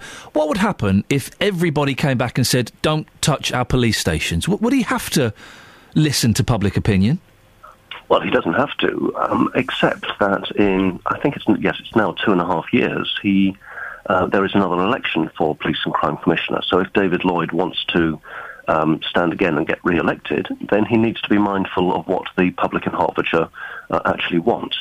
Um, th- and that is the, the big test with um, police um, and crime commissioners. Whereas police authorities were somewhat autonom- uh, somewhat uh, anonymous and distant, um, police and crime commissioners and David Lloyd in Hertfordshire, as he has an election to fight in two and a half years, he needs to be mindful of what the public actually want. Bernard, always a pleasure to talk to you. Thank you very much, Bernard Ricks from Bedfordshire, an advisor to the police. Call 08459 455 555. BBC Three Counties Radio. Ah, dear, we've got a, a little text here from Pat. Hi, Iain. Olly Martins' proudest boast is saving the jobs of 35 PCSOs when he closed police stations. They are known as professional witnesses, so why can't we have real police officers on our front line? Front line. What use are PS? uh, What use are PCSOs? Can't they be replaced with cardboard cutouts? Harsh, but fair? Question mark. Over to you. 08459 455 555. Front page of the newspapers. Uh, the Daily Telegraph. Thousand. Oh my goodness gracious. It's depressing news, by the way. You might want to go and make a cup of tea. Thousand care home residents die thirsty. Oh my goodness. Official fi- t- uh, hang on a minute. Official figures figures reveal the full extent of neglect as vulnerable are left dehydrated. More than 1,000 care home residents have died of thirst or while suffering severe dehydration over the past decade. Elderly and vulnerable patients were left without enough water despite being under the supervision of trained staff. Oh, for goodness sakes. Really? I mean, for goodness sakes. Uh, and there's a picture of um, uh, three of the people who died in that uh, helicopter crash in Glasgow. The helicopter crash in Glasgow, the train crash in New York. Oh, dear. The Times. Sudden surge in property crime alarms police chiefs. Um, the era of falling crime could be at an end, according to leaked figures showing a disturbing trend of rising muggings, burglary, and theft. Put that to one side. Speak to David Lloyd. What else have we got here? Uh, the Independent. Oh, that's a good picture on the front page of the Independent. Look, it's an elephant coming out of the water. It's nice, that. Um, there we go. There's a story about elephants. Anyway, 800,000 people lifted out of fuel poverty by redefining it. Clever. Very clever. The government is attempting to manipulate official figures to bring down fuel poverty, it's claimed today. It really is depressing news today, Catherine. There's not a lot of. Uh, It is, and there's, that, there's a, that story of the forcible caesarean as well. Goodness sakes, yes, That really bipolar woman have a cesarean, and then they're going to take her kid and put it up for adoption. Okay, okay. I'm back in China. PM tells Beijing. Cameron flies in with effusive praise and pledged to champion country in the West. I don't think they need anyone to champion them, do they? No, they're doing all right. They're doing. Basically, we're going to go and suck up to China. Just forget the human rights stuff. Let's go and suck up to them. You know, uh, the Daily Express. Get ready for polar plunge. Temperatures to dive as a blast from north brings snow this week. Oh, for goodness sakes. This, I mean, this morning was cold, but it wasn't frosty. But that's all going to change. When are we going to change? Um, Friday. Okay, we've got a few more days of this, and then. Friday after nine, hopefully. Oh, for goodness sakes! I'm, I'm, I'm, I quit. Can we just? That, why can't we be like hedgehogs and squirrels and bury our nuts and then just hibernate? I want to, I want to be a bear. I want to sleep in a big cave for a month, two months, and then Then come some out. hair comes along with an alarm clock and ruins it all. D- Don't they just? Uh, and uh, Diana Murder Probe, whitewash the Daily Mail. Why is the PM taking racy apprentice star and his father in law to China? Which racy apprentice star? Karren Brady. Oh. I interviewed Karren Brady once, um, and um, the man who looks like my father in law, Nick. Uh, and it was very exciting. oh, sorry, was that gesture telling me to turn off the microphone I'll so you could that. cough? Thanks, Kath. I'll have that. I have another one. I'm done. Carry on. Turn the fader off. I need to, I need to have a really good cough. No, It's get not normally some a more, coffee Get I some have to more. turn it I'll off get for. some for the coughing montage. oh, she's leaving. yeah, I'll get that as well. Thanks, Kath. Thanks. I had to interview Karren Brady, and I was using um, a, a piece of recording equipment called a Marantz, which is re- it's, it's quite old school and it's really difficult to work. I couldn't work it. And we kind of got it was it was like a junket, so there were loads of us, and we got herded into a room. What are you laughing at? I've just seen. I've just got the audio ready to clip Kath's cough, and Yeah. you can see clearly where she's coughing. it's Can I so tell my um, story? Sorry, Marantz. carry on. Something about Karren Brady's Marantz. Well, that's what I was getting to. Right. So I didn't know how to use this piece of equipment, and the interview started. That wasn't me. We haven't got time for the Karren Brady Marantz story now. Oh, please. Oh, get It's awful. Travel news for beds, cards, and bugs. BBC Three Counties Radio. Still looking very slow in Hoddesdon on the A10 southbound. Ampthill Dunstable Street is closed. That was after a gas leak uh, yesterday around Woburn Street. A1M southbound slow at junction 7 for Stevenage, and the M1 southbound also heavy going between junction 11 for Dunstable Road and 7 for Hemel Hempstead. The M25 anti clockwise is very slow between 21A for St Albans and 15 for the M4. There are queues at the North Orbital roundabout as well at the M25 junction 21A. Public transport has no reported problems. This is Alice Glossop, BBC Three Counties Radio. Alice, thank you very much indeed. It's coming up to 7.30. This is BBC Three Counties Radio. Let's get the latest news and sport now. Here's Jane Killick. Across beds, Herts, and bugs. This is BBC Three Counties Radio.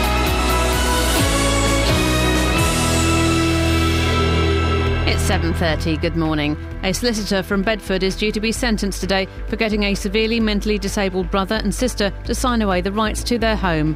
Ranbir Dhaliwal's actions led the family into bankruptcy.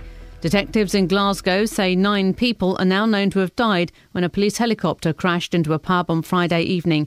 Six of the bodies have been recovered, and a search for more is continuing. Budget cuts at Hertfordshire Police are due to lead to police station closures and a council tax rise. The warning comes from the Herts Police Commissioner David Lloyd in an open letter to residents. The weather, a cloudy day with light winds and a high of 8 Celsius. To sport and in football, the new Fulham manager Rene Meulensteen has insisted he can keep the club in the Premier League after taking over from Martin Jol. Jol was sacked yesterday. Chelsea have closed the gap on Premier League leaders Arsenal to four points after beating Southampton 3 1 at Stamford Bridge. Meanwhile, the Southampton goalkeeper Artur Boruc is expected to be out for up to six weeks after fracturing his hand during yesterday's match. The managers of Watford, Milton Keynes Dons, and Stevenage will have endured miserable weekends. All three were criticised after their sides conceded three goals in home defeats at the weekend. Watford boss Gianfranco Zola admits confidence is low after losing to bottom club Yeovil. It's been tough for me. Things will come more difficult from now on, of course, at least uh, until we get uh, full confidence back. That's the only way I know. I mean, I, I believe that uh, we are doing everything we can in training to help them changing. You know, if there are something more that we can do, we will do. But the first step uh, will be, you know, to be humble because uh, right now we need that. The draw for the second round of the FA Trophy takes place today. Luton Town and St Albans are in it, although both need to win first round replays to progress. In cricket, the England batting coach Graham Gooch has confirmed either Ian Bell or Joe Root will bat at three in place of Jonathan Trott for the second Ashes test in Adelaide, which starts later this week. BBC Three Counties News and Sport. I'll be back with a full bulletin at 8.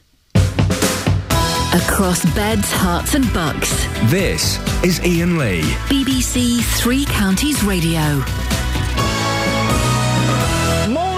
Iain Lee, BBC Three Counties Radio. So there's a toilet for sale in Luton. What would you do with it? I quite like the idea of owning one of these uh, little toilets. I, I think it'd be quite a nice thing to have. Just think of all the things you could do with it. Um, Wee wees. oh, you make me cough again. What? Listen, I know. I know exactly what you're doing. Okay, Catherine, I know exactly what you're doing. You've dyed your hair. You look all snazzle dazzle, uh, and you got a little coffee cough because you. Oh, I've got a sore throat. I don't know if I'll be able to make it in for the rest of the week, guys. But I've done my hair. I look good, so I can party, party, party all day long. That's what you're going to do, isn't it? You're, you're setting us up. You think that's what I'm planning? You're setting us up for a bunk off. You think I'm Ferris Bueller? yeah, Bueller, Fer- Beulah. Unfortunately, Bueller. if I was to have a day off, I wouldn't be able to be driving Ferraris and going to house parties. I'd be up to my eyes in kids, Okay, wow. which I think is rude, don't you? If you're feeling ill, Yeah, I think so. Why, why don't Your they own just- kids why wanting ca- you? Why can't you just switch them off? In many ways, you can. Calpol. It's a joke. it's a joke. Have we got anything for this fifteen minutes? no. That's awkward, isn't it? Uh, oh, um, I can read you an email. Sure. Do it really slowly. I will. Oh wait, four five nine four double five five double five. Yeah, until someone rings up, that's going to happen, isn't it? Uh, just let me find it. There was quite a good one. Hang on. Oh, here we go. This is from Sam. Oh yeah, Sam Walsh. Dear Sir. boy or girl? Uh, don't think it matters, does it? Not these days. Who would you like it to be? A girl. Okay, Sam Walsh, girl. Dear Sir, obviously not for you. I wanted to write to you with regards to a huge act of kindness that occurred today, and I think it may be newsworthy. Oh, go on then. Let's have this. On Thursday, my nan had her purse stolen in Dunstable. Thieves. Standard issue in this day and age. Well, As I was cross, I decided to set a personal rant to the Facebook page Spotted in Dunstable, with a view Excellent. to letting the community know what sort of person we have in our midst, as well as giving a victim of crime an identity. yes. My message appears to have touched some heartstrings, and the kind people who befriended this page have sent donations to replace what my nan had stolen. Oh, there you go. Even local businesses have set up do- donation boxes. Really? Yep, Catherine Dry Fish and Chip Shop and Artisan Hairdressers Dunstable. What's this? What's this? Uh, well, let's have a look at this Facebook. oh, that really is. Sorry, spotted in Dunstable. That really is- Sam says it's more than I could have imagined, and I feel that their kindness at this time of year is worthy of a huge mention. I hope you agree. Spotted Dunstable. 10,274 people like this. Let's have a little uh, look. Um, oh, no, have you seen? Oh, the fer- very first post on there. Rick Hay. Oh, I can't read that. Oh, no. It, well, it's, oh, have you seen it? No. Let me look. Um, oh dear. Well, it's it's a very noble. I, I suggest that the the moderators need to steam in there quite quickly because I'm sure you can't say that about about Rick Hay. That's got to be. Um, Oh no, what's going on? that's got to be libelous, isn't it? Poor Mr. Hay. Oh dear. oh dear. Oh, Rick Hay gets bad press. Anyway, yes, it, it is up there, and well done. Um, uh, there's a box behind a counter of a chip shop. Um, uh, can I just say, here we go, this is the post. Can I just say that I hope the scumbag who stole my nan's purse uh, in Dunstable on Thursday enjoyed the contents. However, please bear this in mind. Three weeks before Christmas, and an 80 something year old lady has not only had the violation of some dirtbag dipping their hand in her bag, she's lost a hundred quid that she just drawn out of the bank. Oh, this is awful. Supposed to have been used to buy presents for her seven grandchildren, 11 great, tra- gr- great grandchildren, and five great great grandchildren. Merry Christmas, you scrote. Um, Yeah, some of the comments on there are quite it's sweary, but I think they mean well. Yeah, it it really is. Um, oh, I can see what Rick Hay's said. Yes, it, yes. It, okay, right. It's it's. I would suggest the moderators should get in there a little bit harder in their policing of that uh, thing. But yeah, well, well, well done that people have pulled together. That's nice. we And like people that. do. You know, when Joyce was saying about the neighbours or warning each other about the burglary, I think people do, don't they? In times of adversity, I, I know that we live in a horrible, in horrible times sometimes, but I think most people are good. I still believe that. You think? Yeah, I, do, I really do. I do think. Then you hear stories like this idiot solicitor who's got these two, you know, um, people who are mentally unstable, mentally ill, mentally challenged, shall we say, to sign away their home. You hear this idiot going and nicking an old woman's purse. Oh, I do wonder sometimes. I know, but that's what they always say, don't they? Look for the helpers. In bad times, look for the helpers. What, what's Sophie Solari up to? She got, got back in touch yet? We said it's remote control Sophie today. She has arrived in Hitchin. Okay, She'll be sending audio over, right. and I will play it soon. Okay, we look when I get it. We look forward to it. Are you still wanting some extra content here? well, I've got seven, eight minutes to fill, and My I'm cough montage is 18 seconds. wowzers. So, how many Play times can we play that over? We're not playing it now. Okay. No, that's we're saving that for Christmas. Christmas special. Ooh, coming up. Christmas special. We're going to be. I say Christmas special. I'm having two weeks off. Um, we will be playing a, a montage of all of your coughs, dear listener, It's been quite a lot. and that. And that one. There we go. Oh eight four five nine four double five five double five is the telephone number if you wanted to give us a call. Uh, we didn't finish. We, we didn't look at the sun. Now the sun. I mean, the sun really is.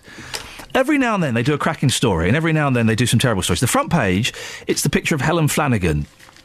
Who she? Well, she used to be an actress. She was in Coronation Street, wasn't she? Well, no, she was in Coronation Street. Um, and now she's just a pair of boobs.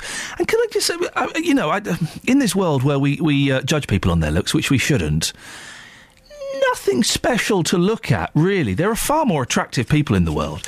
Well, Helen Flanagan's boobs uh, get more coverage than the, uh, the pub crash. The pilot killed in the Glasgow pub crash helped with Prince William's helicopter training.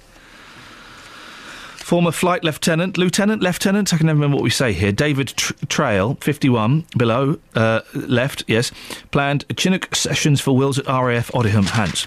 Now, we, we move into the uh, insides of the, uh, the, the, the, the Sun. And even the Sun are struggling for newspapers. There is a, they've got a picture. They've got one of these pictures. You know, they're often um, the pictures of the face of Christ in a cheese sandwich, uh, or, or the face of Mary um, in um, oh I don't know in a funny feet. You know, the ice cream in a fab. Oh look, there's God in a fab. Oh look, it's it's uh, Muhammad in a curly whirly. You know that kind of stuff, right? Well, they've got one of those. Exclusive image will haunt the world. Well, no, it won't. You've basically filled two papers with no sto- two pages with no story. Two pages, no story. Yeah. Thought you were going to cough then. okay. A haunting face, dubbed the Angel of 9 11, has appeared in debris from the World Trade Center attack. Right, okay. The spooky image has suddenly been noticed in a girder taken from the exact spot struck by the first airliner. It came to light when the 30 foot relic was hoisted into place at a new museum under Ground Zero in New York. Construction workers were left speechless, with one saying, it sent people around the site running wild, with one saying, Well, hang on a second. If you've got a story as amazing in as this, surely you'd get the name of the construction worker who was saying it sent people running wild, wouldn't you? Wouldn't you? Construction workers were left speechless, with, with one saying it sent people around the site running wild. The quote from this nameless person who's seen this miracle continues No one is allowed near the structure. The lighting has not been altered. It just happened by itself. We've never seen anything like this, said an unnamed person. The face, with an open mouthed, sad eyed expression, appears to gaze down from the girder's position on a wall. One private visitor, again, who's not been named, you can see the face clear as day. It's as if it's looking down over a sacred spot. The workers call it the angel of 9 11. Now, if this story were true, right, you've got a worker and you've got someone who's gone to visit it. We don't know the names of either of those people, but, but, we have got a photograph of the face. So we look at the photograph of the face. What do we see? Well, we see the twisted metal of the girder, okay, and then we see the close up, and well, um, yeah, uh, no, I can tell you now that that is not a face. That have a look at that, Catherine. It's not a face, is it? Oh. Oh, is it? It looks like a scream mask. But it well, doesn't look like a sad-eyed angel, does it? It doesn't look like it doesn't look like anything. If you were to move, if you were to move like two millimeters to the left or right, you'd lose that face. Oh look, I, if you look at um, a mobile phone, it looks like a face. If you look at the front of a car, it looks like a face. That is not a face. Uh, no. No, No, it's really not, is it? totally making up stories. Well done, the Sun. Um, oh, here's a text. Iain, send Catherine home. I can't stand her coughing. Half of 3CR are going to go off sick, and she's spreading the germs. Mariam in Hemel. It's what she wants, Marion. It's what she wants. Don't give her that pleasure. Ricky says it's a pleasure. Ricky says uh, Luton Town selling their toilet being shut for two years. Why don't Dunstable sell their toilet at the top of Houghton Road? That's been shut for twenty years. You do wonder, don't you? Oh wait, four five nine four double five five double five is the telephone number if you want to give us a call. Now, this morning we've been playing uh, remote control Sophie. Sophie Solaris uh, very boldly stepped in for uh, Justin Dealey. who, uh, he couldn't be bothered to turn up. He just couldn't be bothered to turn up. So Sophie has, uh, has stepped in. Didn't have anything for her to do. So remote control Sophie, we uh, we sent her out, and uh, we'll play that. I tell you what we'll do. We'll play that after the um, news and the weather because it's it's it's a long one, and I want to get the full effect of that. But she's been to St Mungo's uh, in Hitchin where they're on strike. It's um, uh, a homeless shelter, and the people that work there are on strike. So she's gone that down there to have a look at that. But we've still got another hour and 15 minutes where we need to find something for Sophie Solaria. So if you can think of anything, 08459 455 555. Have you got a hairy nose? I tell you why. I shave my nose twice a day. No, not me, not me. Oh, the look of disgust on Kelly Bett's face. Conk skin hairy. Huh? Is that a pun? Conk skin hairy. Conk. Is that a pun? Conk. For what? Conk skin hairy. Conk skin. Conk skin. Conk skin hairy. No, I, I don't know what that is. Anguished Andrew Leslie has to shave his nose twice a day after a skin graft from his scalp repaired damage suffered in a drunken attack.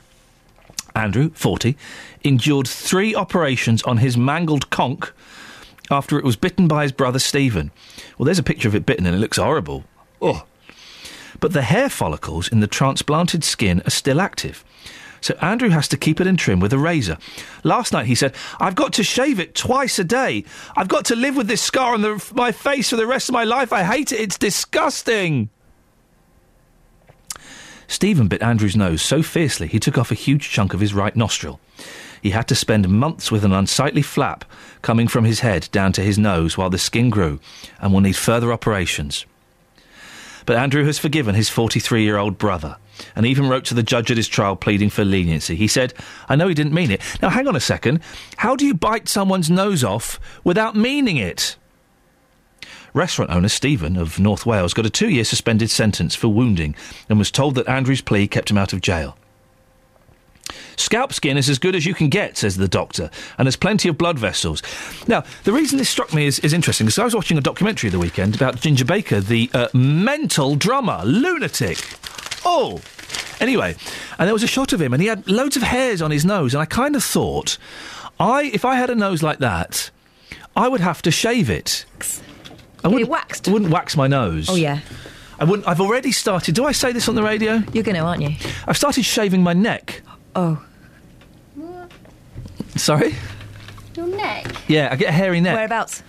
like, around is the back it like or the around front? the line where your beard is? Round the th- front, that's your throat. The neck is the back. My mum used to have to shave my granddad's neck to differentiate between his head hair and his Well, body. Now I'm getting. Now I'm getting. Now I've changed hairdressers. I'm getting back hair because my other hairdresser would do a little shifty at the top of the back. My new hairdresser doesn't do that, so I've got a thick plume of hair just uh, just in line with my shoulders.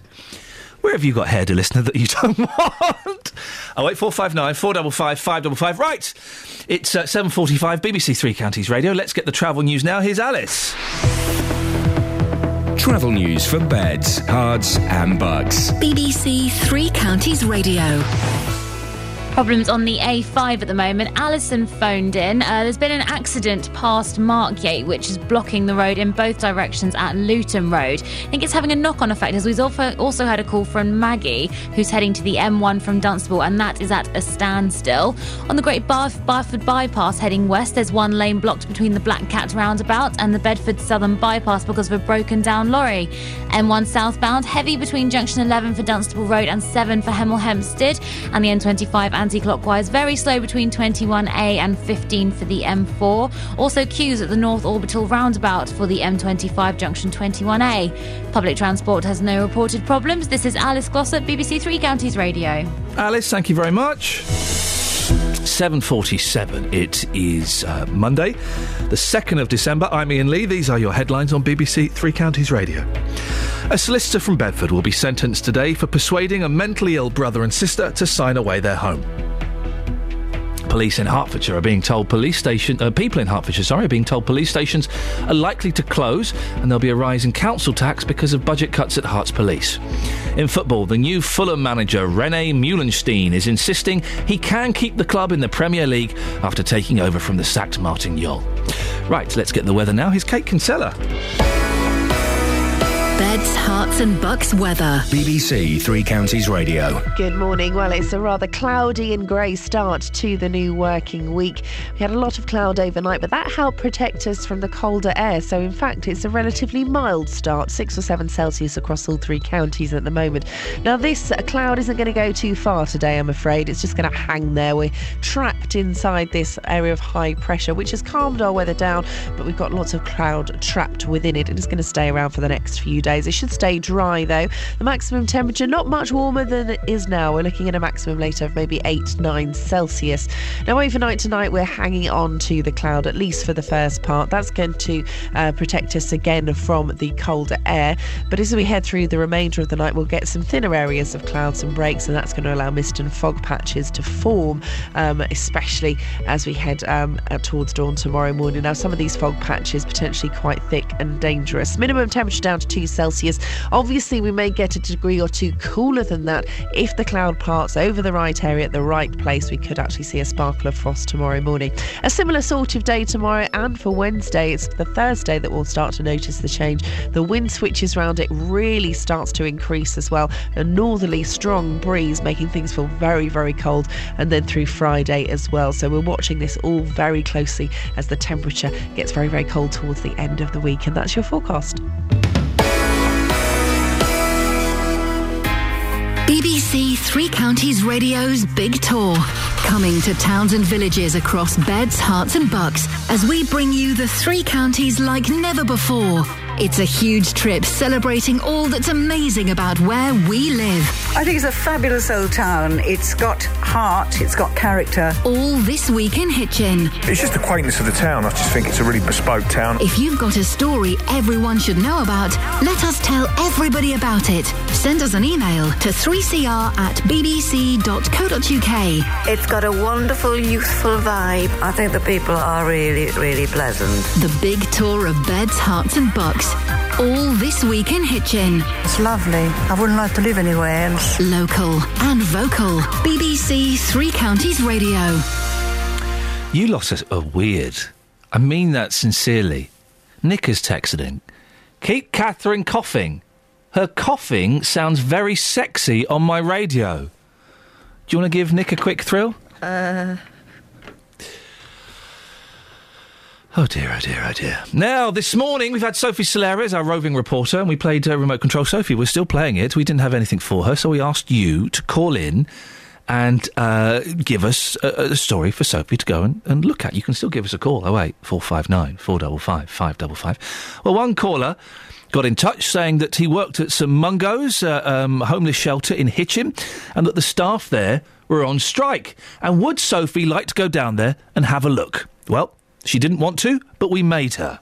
St. Mungo's, keep your promises. St. Mungo's, keep your promises. St. Mungo's, keep your promises. So I've just arrived at the picket line here in Hitchin uh, of the St Mungo's charity for the homeless, and um, people line the pavement holding high their red flags. Their banners are stating fair terms and conditions for St Mungo's workers.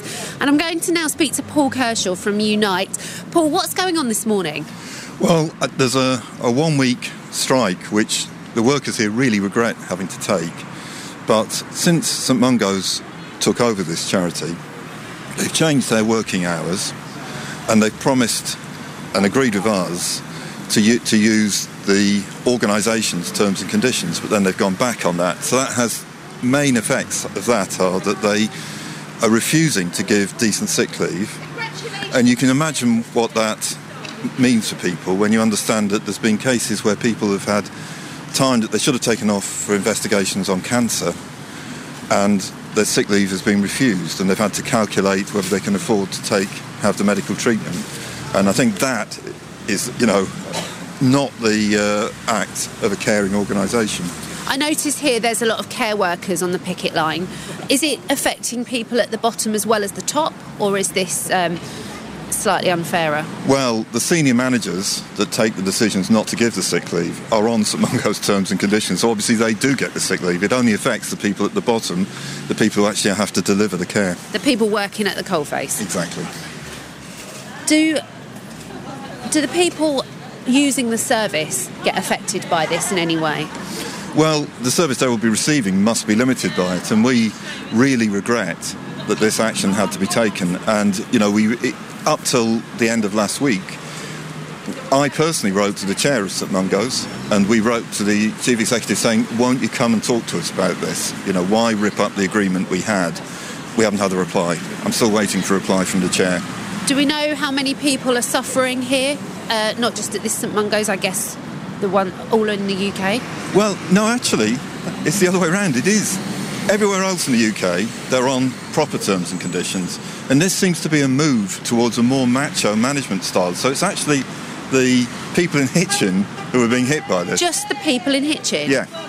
That seems bizarre and actually completely unfair. It does. I think that's, you know, I couldn't put it better myself. I don't understand why they would choose to pick a fight on this unless it's part of a turn towards a more macho management style, which is completely inappropriate in a caring organisation.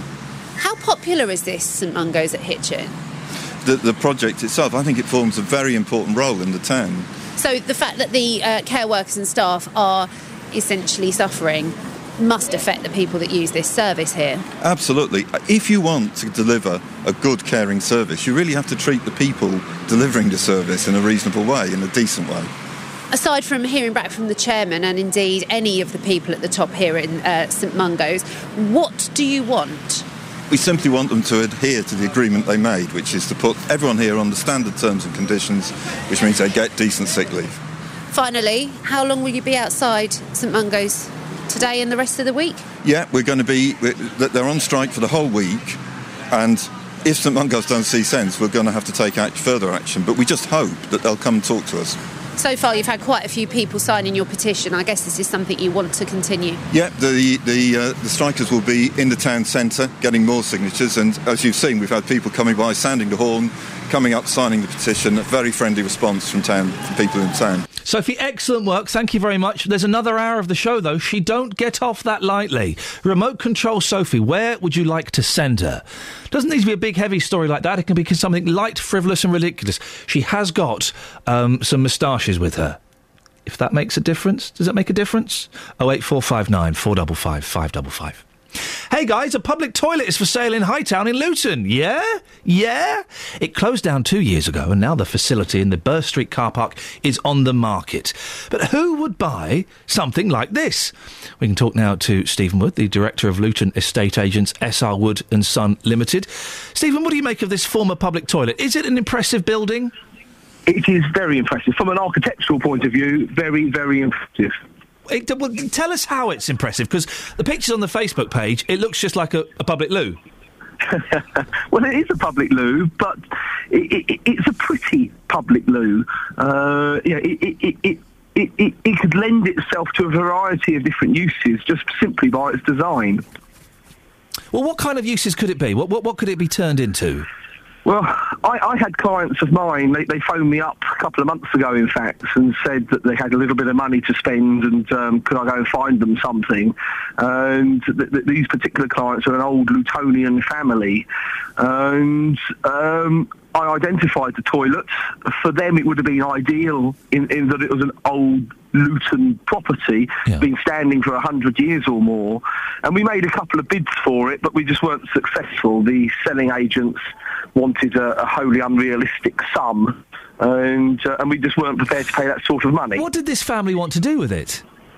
Uh, I think they probably would have changed it into uh, a small takeaway or a Right. small cafe, so- something along those lines. And I guess the problem would, would be that you'd have to uh, get the, the council to change the usage of the property. Would that be easy to do, do you think? Very easy. I mean, today planning rules are, much more relaxed than they used to be. You could whack in a, what, what's called a pre-application. You get an answer to that within a couple of weeks or three or four, and that gives you a 99% steer as to whether or not uh, what you really want to do will be given the thumbs up. And in terms of location, would, would, would a cafe be, be suitable there? I think so. There's lots of other hot food establishments up and down the area. It seems to be very popular for that type of uh, type of use. Um, but, who who knows? Somebody else may have come along and wanted a, a little boutique handbag shop or something. Oh my goodness! Now uh, you, you say that your offers were turned down. What what are, what are the agents asking for it? Well, they were asking about sixty thousand pounds. Oh, excuse me, what? I know, I know, sixty thousand, and this is just for you know something that was little more than a hundred square foot or so. They're having a laugh with that. They're chancing their arms, aren't they? As, as, as let's be honest, sometimes you estate agents do. Well, as a company, we tend not to, in fairness, but No, yeah, o- others, others might. Okay, so do, do, do- it's going to be. It's looking like it's going to be let out. Yeah, I heard a couple of months ago via uh, uh, a source that the um, council had uh, agreed terms for it to be let. To whom, I'm not sure. But uh, yeah, I mean, it'd be good for Hightown. I, I adore Hightown. It's the oldest suburb of Luton outside of the town centre.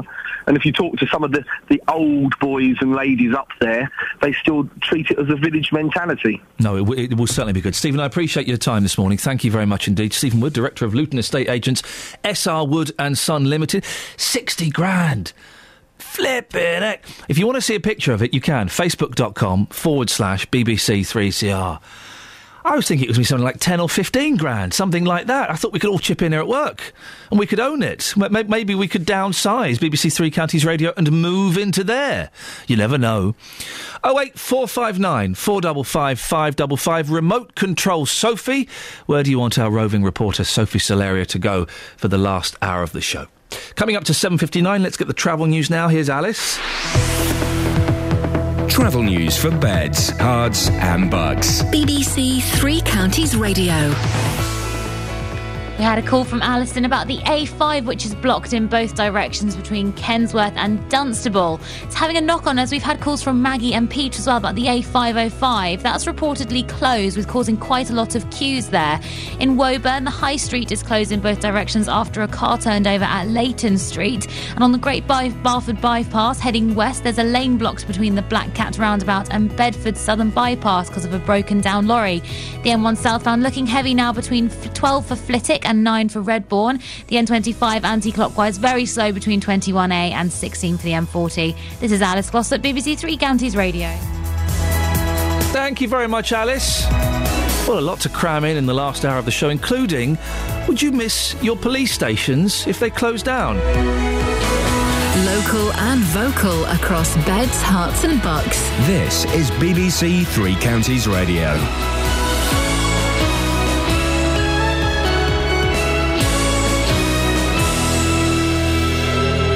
It's 8 o'clock. I'm Jane Killick. The headlines. Sentencing for Bedford solicitor who conned mentally disabled siblings to sign over their home.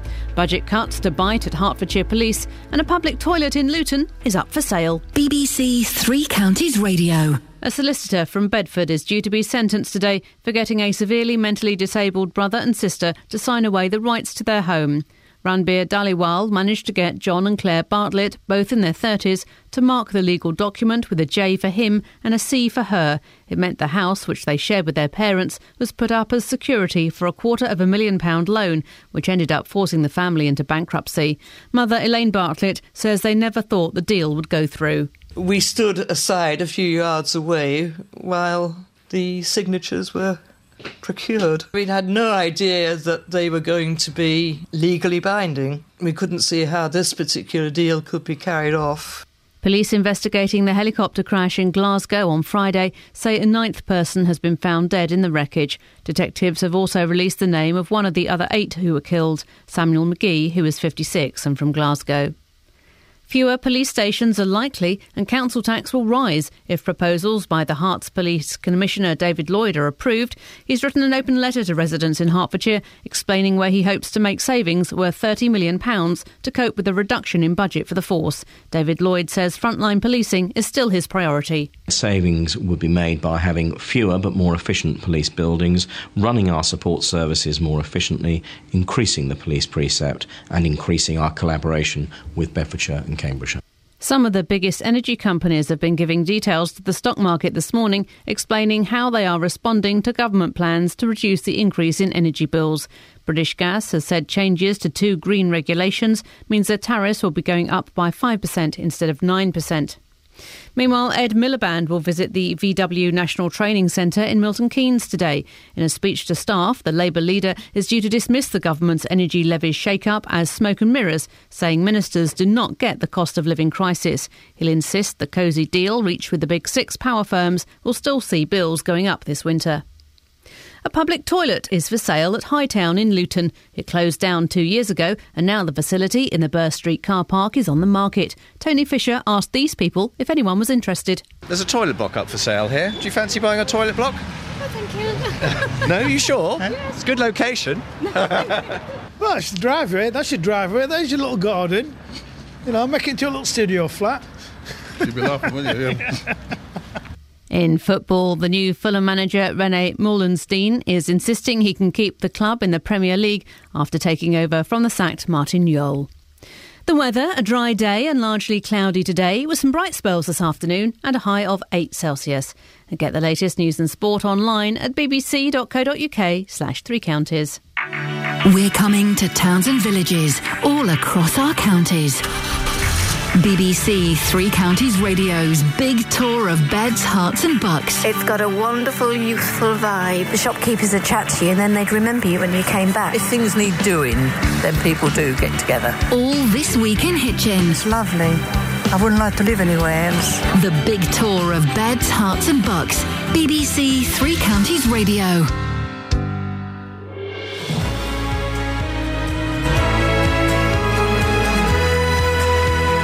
Suddenly it's nearly four minutes past eight. How did that happen? Morning, this is Iain Lee, BBC Three Counties Radio. It's going to get colder this week, a lot colder. Oh no! There's something wrong with my boiler. The water pressure keeps dropping. I have to keep going out into the garage to reboot the boiler, so I get double cold. No fair. Lots coming up on the show this morning, including a Bedford solicitor is facing a jail sentence for helping a severely learning disabled brother and sister sign away the rights to their home. Well, should the loan company have accepted their application? Have you found it too easy to get loans? Have you had companies throwing money at you, credit cards, things like that? Hertfordshire's police commissioner is warning residents to expect a council tax hike in his bid to get a bigger share. David Lloyd will be in in the next 30 minutes. What would you like to say to him? Maybe he's got a point. Perhaps we should go further. Shouldn't we just close all police stations? And it's remote control Sophie. Sophie Solaria is our reporter today. We've got an hour. She's already been to a picket line in Hitchin. Where would you like to see her go before nine o'clock? Facebook.com forward slash BBC3CR.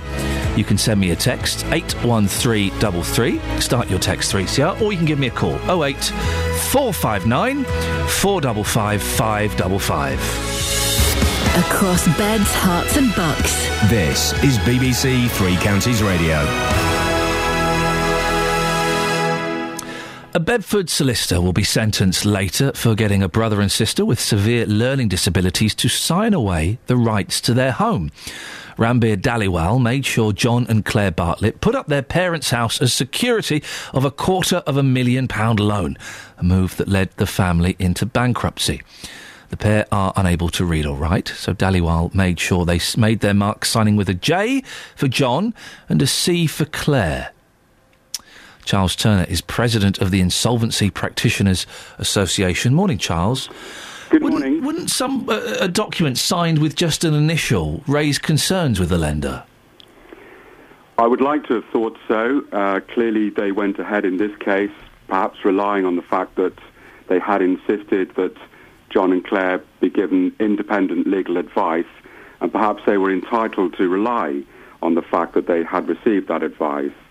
But I do question whether, uh, given that uh, John and Claire's parents to whom the loan was made were um, getting on for 60 or in their 60s, um, whether there were sufficient checks around the affordability and appropriateness of the loan. It was a big loan, £250,000. So uh, I would like, I would hope that uh, this sort of practice has stopped and uh, it would not be, it would be unlikely to be repeated. What kind of checks are, are, are carried out, Charles? I mean, should the, the, the loan company have investigated to, to, to find out, you know, about the children being mentally handicapped? Well, I guess they would have been entitled to rely on what they were being told in the application um, by the parents, by uh, those assisting the parents, or in fact, in this case, because we are talking about a fraud here, the con men who uh, duped the parents. And they were also entitled to rely on the fact that a, an independent solicitor had, was at least apparently giving proper advice to John and Claire. So, given they had no particular direct information on the, John and Claire's disabilities, uh, perhaps there wasn't a great deal more that they could have done without uh, um, undertaking a, a, some very detailed checks, which would have probably been going beyond um, the reasonable expectations. How easy is it these days, Charles, to take a loan out? I thought that things had tightened a lot in the last few years.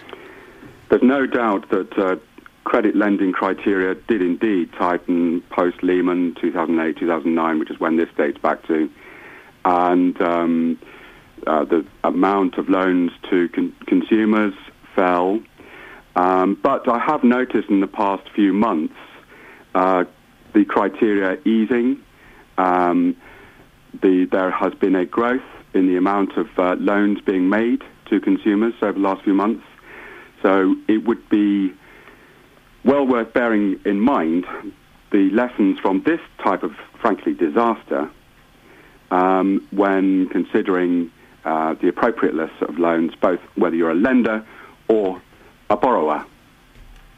If you think that you or a, f- a family member it might be a victim of fraud, what should they do, Charles?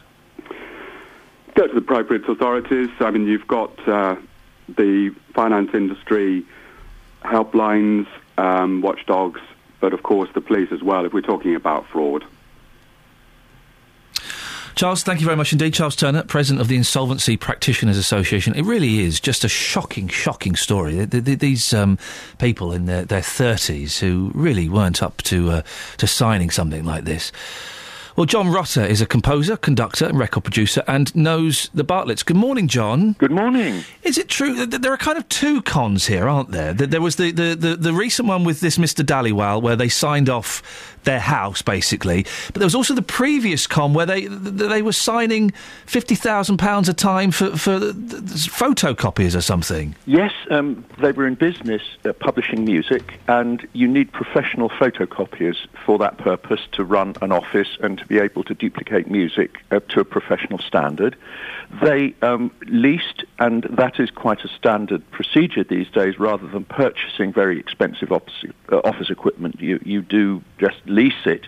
And it turned out after uh, quite some years of working with a middleman who organized leasing of office equipment that he was a fraudster and that they, in fact, had been defrauded out of something like a quarter of a million or more pounds, um, signing phantom leases for photocopiers which didn't exist.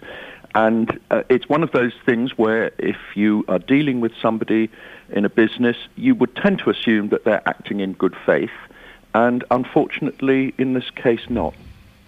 And is it true that, that one of the people behind the con was a friend of theirs? became a friend. Um, I, I think that, that really it was a business connection, but it was somebody who they thought they could trust, um, somebody who was giving them good advice as to the kind of photocopiers they should lease and on what terms.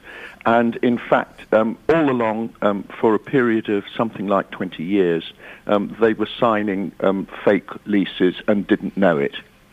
Now, John and Claire, the two children, they're in their 30s, but th- th- they do have very severe learning disabilities, don't they? They do, and their parents' main concern has always been to provide for them for the future when they themselves are too old to care for them. And uh, so that's been an additional burden. and uh, in the end, of course, this ended in bankruptcy f- for uh, the Bartletts. It was a terrible thing to happen. And I think really my standpoint on this is that if you meet with a road accident and let's say you're hit by a hit and run driver, um, the ambulance crew will pick you up, the hospital and the doctors will sort you out and put you on your feet and send you on your way as best they can and they may prosecute the hit and run driver as well, and that's fine. But if you are swindled by a fraudster, the law seems to leave you as the victim lying in the road. Nothing is really done to help. And uh, once you are bankrupt, of course, you're crippled as far as running a business in the future is concerned. Um, uh, even if this is through no fault of your own and you haven't done anything wrong, um, yes, in this case, the con men have been um, convicted, but that doesn't help the victims, and it seems that the law really isn't doing what it could be doing to help victims of fraud. Now, you're, am I right? You're behind a campaign to raise money for, for the children, John and Claire. Well, I was one of those who, uh, in effect, contributed to a whip round that was actually organised by professional friends of the Bartletts, people who had known them for many years, um, had started perhaps as customers for their publishing business, um, and who just realised that they were in a terrible plight. And I think some quite useful sums of money have been raised, though I'm not running the campaign. Um, but, of course, it still leaves them with a long way to go. And uh, Mr. Dhaliwal uh, being sentenced as a the solicitor that, that, that tricked John and Claire or manipulated them in, into signing this. What would you like to see happen? Well, um, I'm not sure what the most appropriate remedy actually is, but um, I I suppose really what I would like to see happen is a warning go out to anybody um, that if you take out a loan um, for any sort of a sum, uh, substantial in this case, I mean this was a loan for a quarter of a million pounds, uh, basically so that the Bartletts could keep going and continue to live in their house, continue to look after the children. Just be very, very careful. John, I appreciate your time this morning. It was such a sad story, I think. John Rutter um, um, knew or knows the Bartletts. 08459 455 555. Across beds, Herts, and bucks. This is Iain Lee. BBC Three Counties Radio. Uh, well, the br- breaking news. It's from Twitter, but it's from the BBC on Twitter, so it must be true then. Uh, British Gas to cut dual fuel energy bills by an average of £53 from next month. That's, fif- that's £53 a year, isn't it? I would imagine. I would imagine so. Uh, th- that, that's, which is not really massive. Does that, does that really make a difference on people's lives? 53 quid a year in the great scheme of things? I don't know. Also on Twitter, there's a very disturbing picture of Sophie Solaria with the Mark Twain. It's a style of moustache. it's a style of moustache. It's not her being uh, dry and droll. It, it really, it actually suits her, doesn't it? It really does. It looks really good. It suits her. She's got quite a wide gap between the nose and top lip, hasn't she? Which, which, which could be filled by a moustache. Hmm. I think it makes her look like a sad walrus. Oh yeah, she does, doesn't she? Are those Pretty- are those pretty walrus though? are those fake lips as well? She stuck fake lips on. no, they're hers. oh, that's awkward. Travel news for beds, cards, and bugs. BBC Three Counties Radio. The A5 is blocked in both directions between Kensworth and Markyate. All emergency services are on the scene at the moment. There's congestion back to Dunstable. In Woburn, the High Street is closed as well after a car turned over at Leighton Street. The Great Barford bypass heading west has a lane blocked between the Black Cat roundabout and the Bedford Southern bypass after a lorry's broken down. The A1M southbound is slow between junction 9 for Letchworth and 7 for Stevenage. On the M1 southbound, looking slow between 12 for Flitwick and 9 for Redbourn. And the M25 anti clockwise is really struggling between 21A for St Albans and 16 for the M40. Public transport, First Capital Connect have delays of up to 15 minutes on services via Stevenage, which is mainly affecting southbound services into London. This is Alice Glossop BBC Three Counties Radio. Alice, thank you very much. Right, 8.16, Monday the 2nd of December. Iain Lee, BBC Three Counties Radio. These are your headlines. A solicitor from Bedford will be sentenced today for persuading a mentally ill brother and sister to sign away their home. Police stations in Hertfordshire are likely to close, and the council tax is due to rise uh, to cope with budget cuts at Herts Police. In football, the new Fulham manager Rene Meulensteen is insisting he can keep the club in the Premier League after taking over from the sacked Martin Jol. The weather: a dull and cloudy day with temperatures up to eight degrees. BBC Three Counties Radio.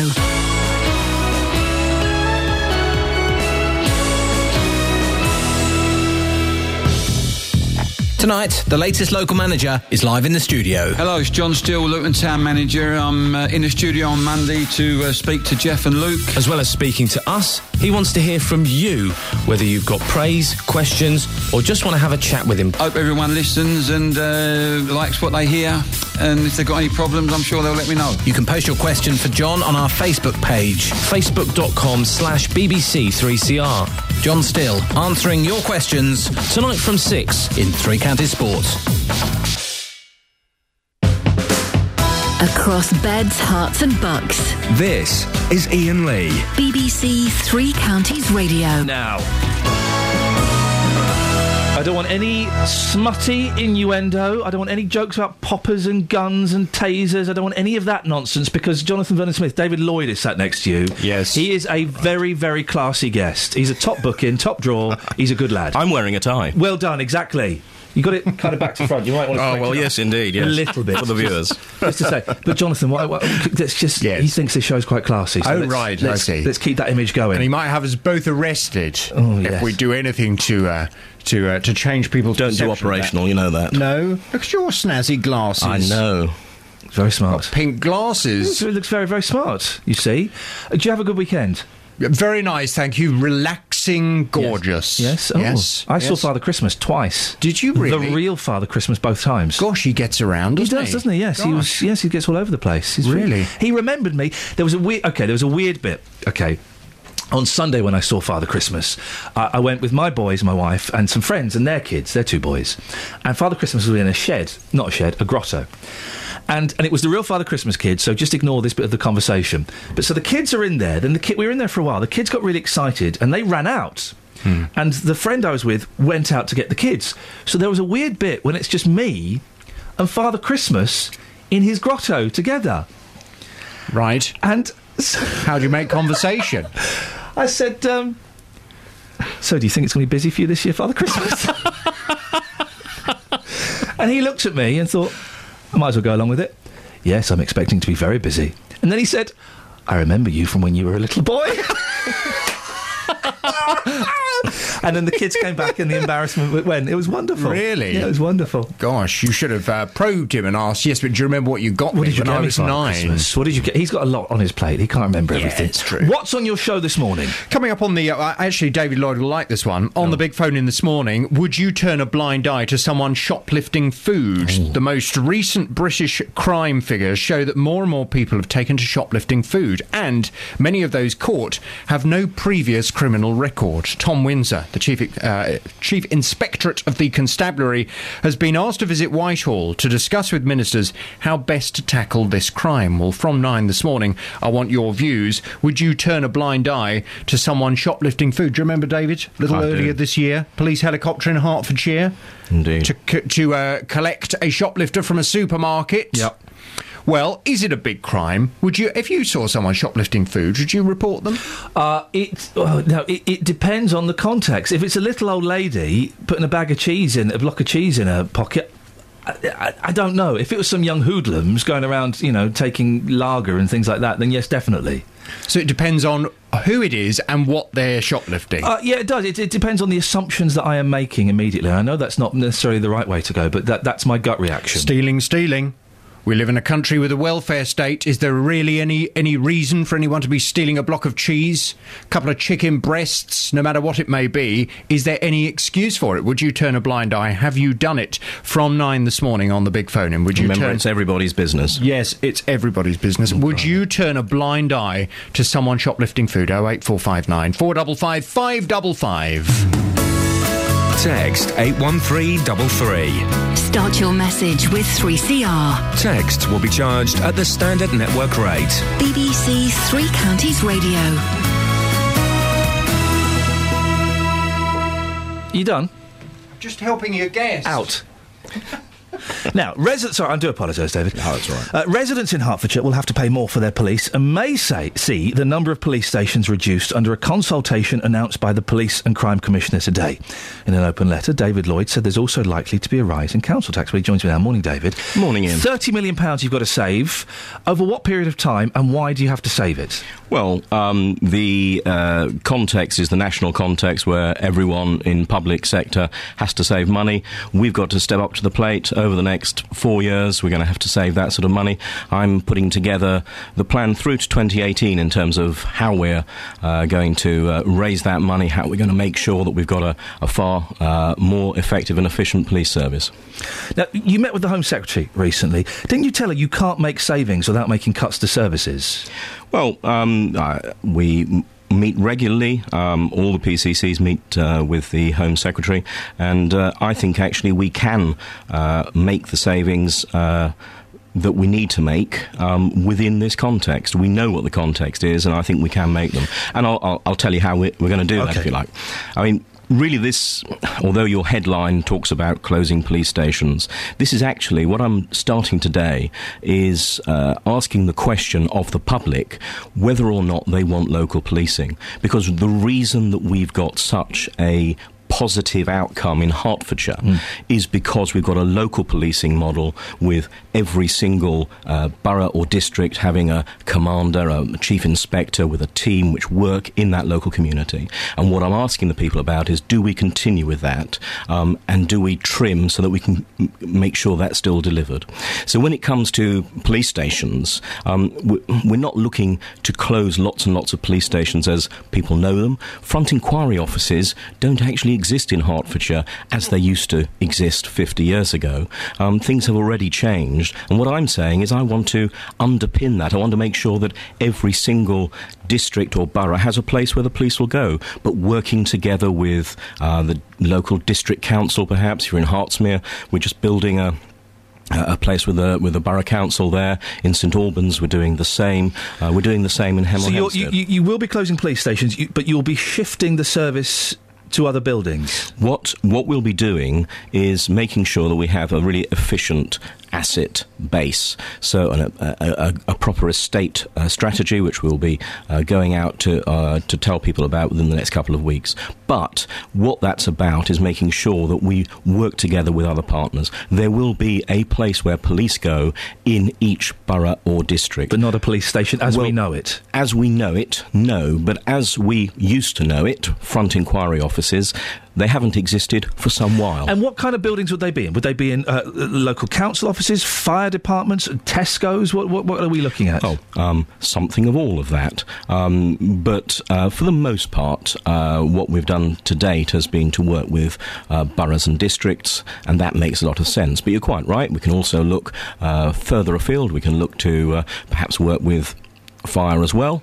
I- i- If that's needed, we've got to have a place that, if you like, police can muster locally. It wouldn't make s- Supermarkets? Would you consider putting a, a police desk in a supermarket? Well, you see, I think what's really important is bobbies, not buildings. What I think is really important is that you do have police going in and out of supermarkets, meeting people, and actually going to the people rather than the other way around. In the 50s, you always used to have to go to the police station to report a crime.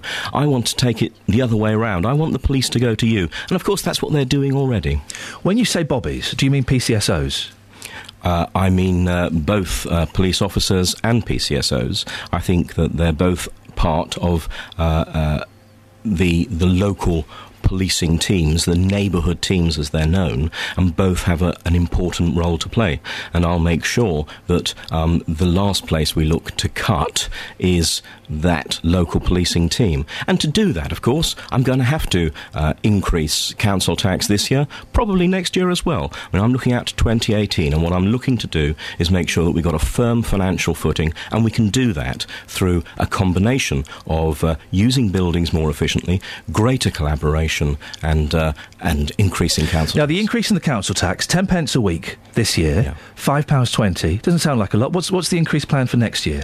I imagine it'll be around about the same level. So I, I reckon 10 pence a week. Mm-hmm. And how much revenue will that generate for you? Um, well, that, that's quite complex because about a third of our revenue comes from council taxpayers, about two thirds from the government. So that brings a couple of million pounds in, Okay. in broad figures. Okay.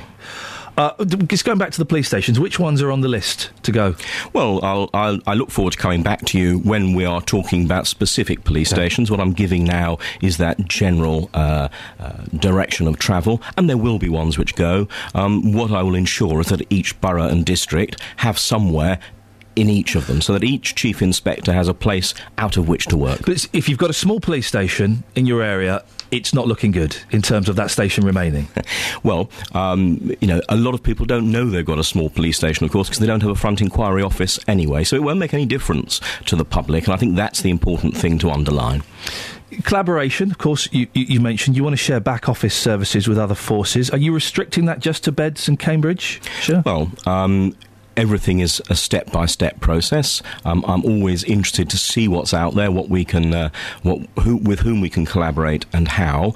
But the first step would make more sense for it to be beds and cams. You don't want to bite off more than you can chew. And again, we'll make a, a, a proper announcement on the next stage of that over the, over the coming. The problem with Beds, of weeks. course, is that Olly Martins doesn't want private contractors brought in, does he? Well, I think the first stage is to, to see what we can collaborate on and what we can uh, do uh, together. Um, a lot of it, the first stage, is uh, making sure that we make uh, the police function uh, more efficiently and effectively. Uh, the next stage might be to look outside, but uh, let's get to that stage when we get to that stage.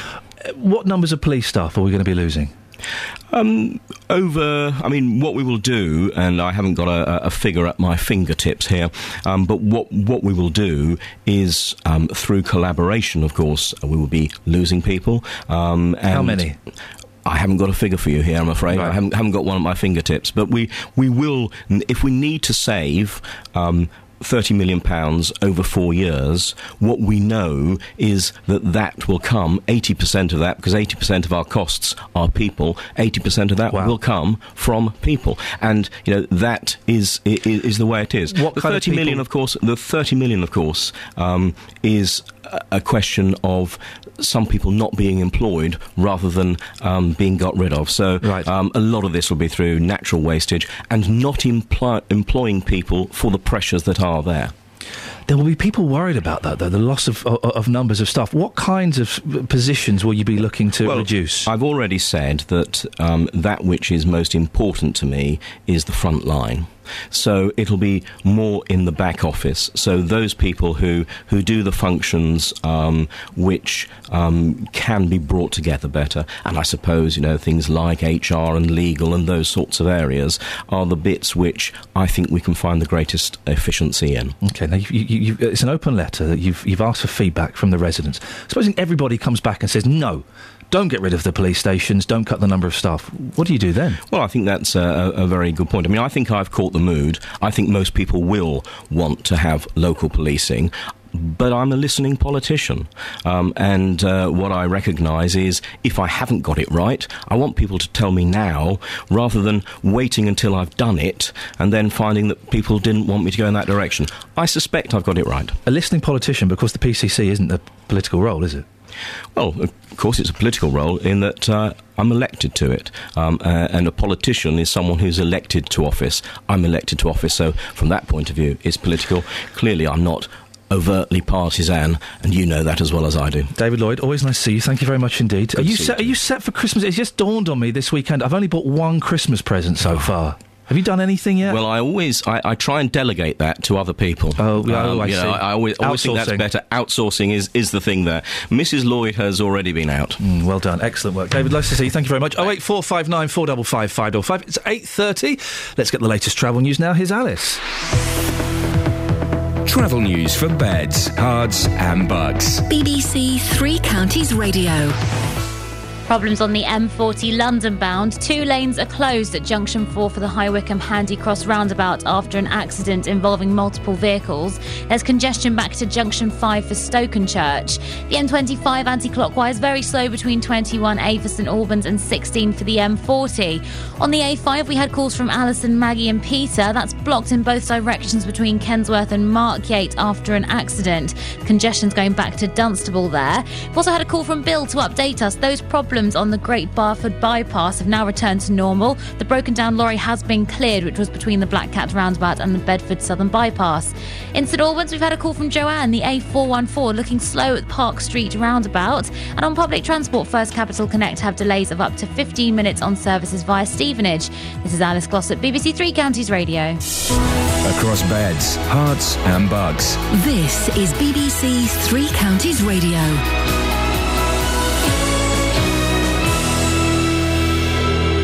It's 8:30. I'm Jane Killick. A solicitor from Bedford is due to be sentenced today for getting a severely mentally disabled brother and sister to sign away the rights to their home. Ranbir Dhaliwal's actions led the family into bankruptcy. Detectives in Glasgow say nine people are now known to have died when a police helicopter crashed into a pub on Friday evening. Six of the bodies have been recovered and a search for more is continuing. Budget cuts at Hertfordshire Police are due to lead to police station closures and a council tax rise. The warning comes from the Herts Police Commissioner David Lloyd in an open letter to residents. The weather, a cloudy day with light winds and a high of 8 Celsius. Under sport and in football, the new Fulham manager, Rene Meulensteen, is insisting he can keep the club in the Premier League after taking over from the sacked Martin Jol. Meulensteen was placed in charge yesterday with the club 18th in the Premier League table, three points from safety. We've got January coming up, and I think everybody at the club needs to realise that we need to invest. And I mean, with investors, we need to invest in terms of as a, as, as a as a player squad. We need to make sure that we, we that the players take the responsibility, that put everything in place with regards to work rate and discipline, and take a responsibility to make sure that we can get better results. Chelsea's 3 1 home win over Southampton yesterday has taken them to within four points of the Premier League leaders Arsenal. Manchester City are two points further back. They beat Swansea 3 0, while Liverpool are fourth following their 3 1 defeat at Hull City. Tottenham and Manchester United drew 2 all at White Hart Lane.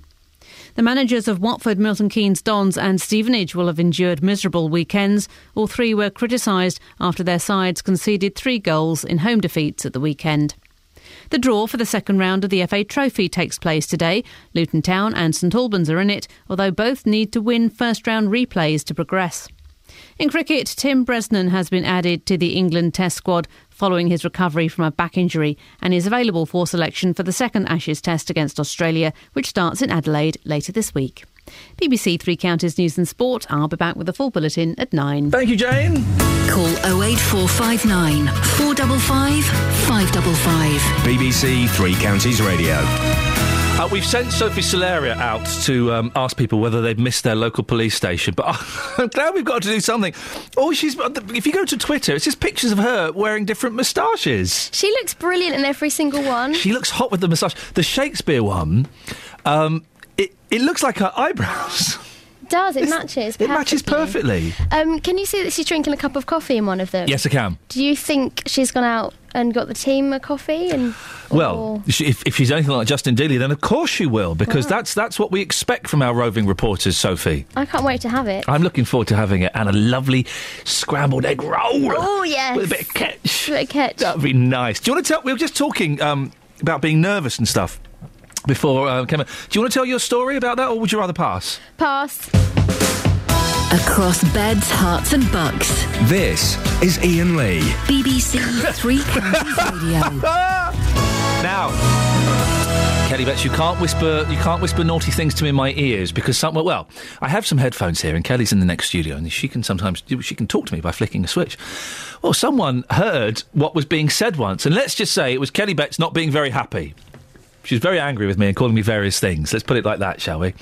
And uh, someone heard it and emailed in saying, "I think I heard this." So caution needs to be uh, at all times. And Anne, in, no, we can't test it. Anne's in St Albans. Good morning, Anne. Good morning. Would you miss your police station? Uh, yes, I think I would. Um, I don't use it very often, but I don't think Ah. it needs to be that big. Right. Don't- we don't need all that vast expanse of land to actually have a police presence to serve the public. So uh, D- David Lloyd there was, was mentioning about using possibly other buildings, possibly fire service, council buildings. He, he- he wasn't against um, something like Tesco or ASDA being used. Would, would, would, would that be good enough for you? As long as you knew where the police were, would that work? Yeah, it would. It's just a police presence, and obviously, preferably a 24-hour police presence, which probably a Tesco or Asda would be even better. Well, you're right, because most police stations, they, they work office hours. Yes, I know, and, and criminals don't. Should we, we do, do we need police stations? As long as there was like a central jail within each county that prisoners could be hauled off to, the police station, it is rather a, a, an old-fashioned concept, isn't it? Well, you do need you do need somewhere to put people after they get arrested. Yeah.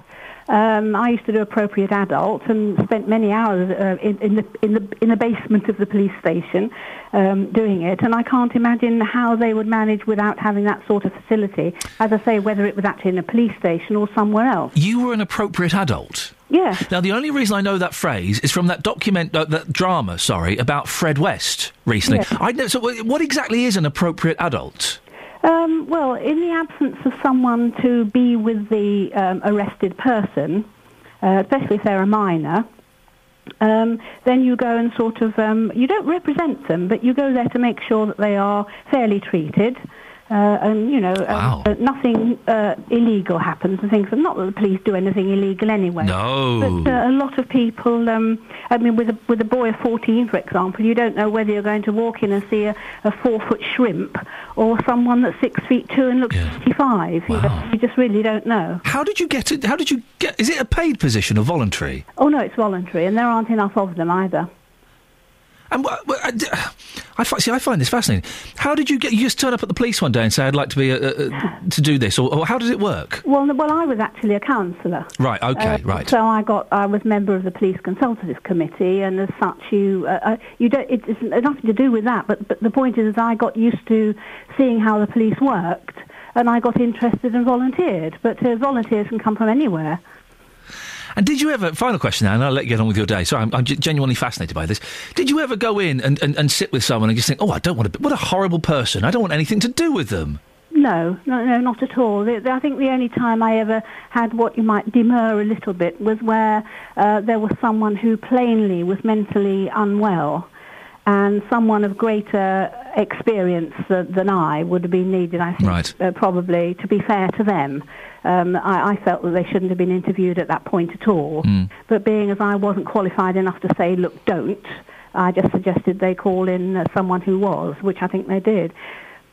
And uh, thank you very much for that. Uh, fascinating. And in St Albans, an appropriate adult in a former life.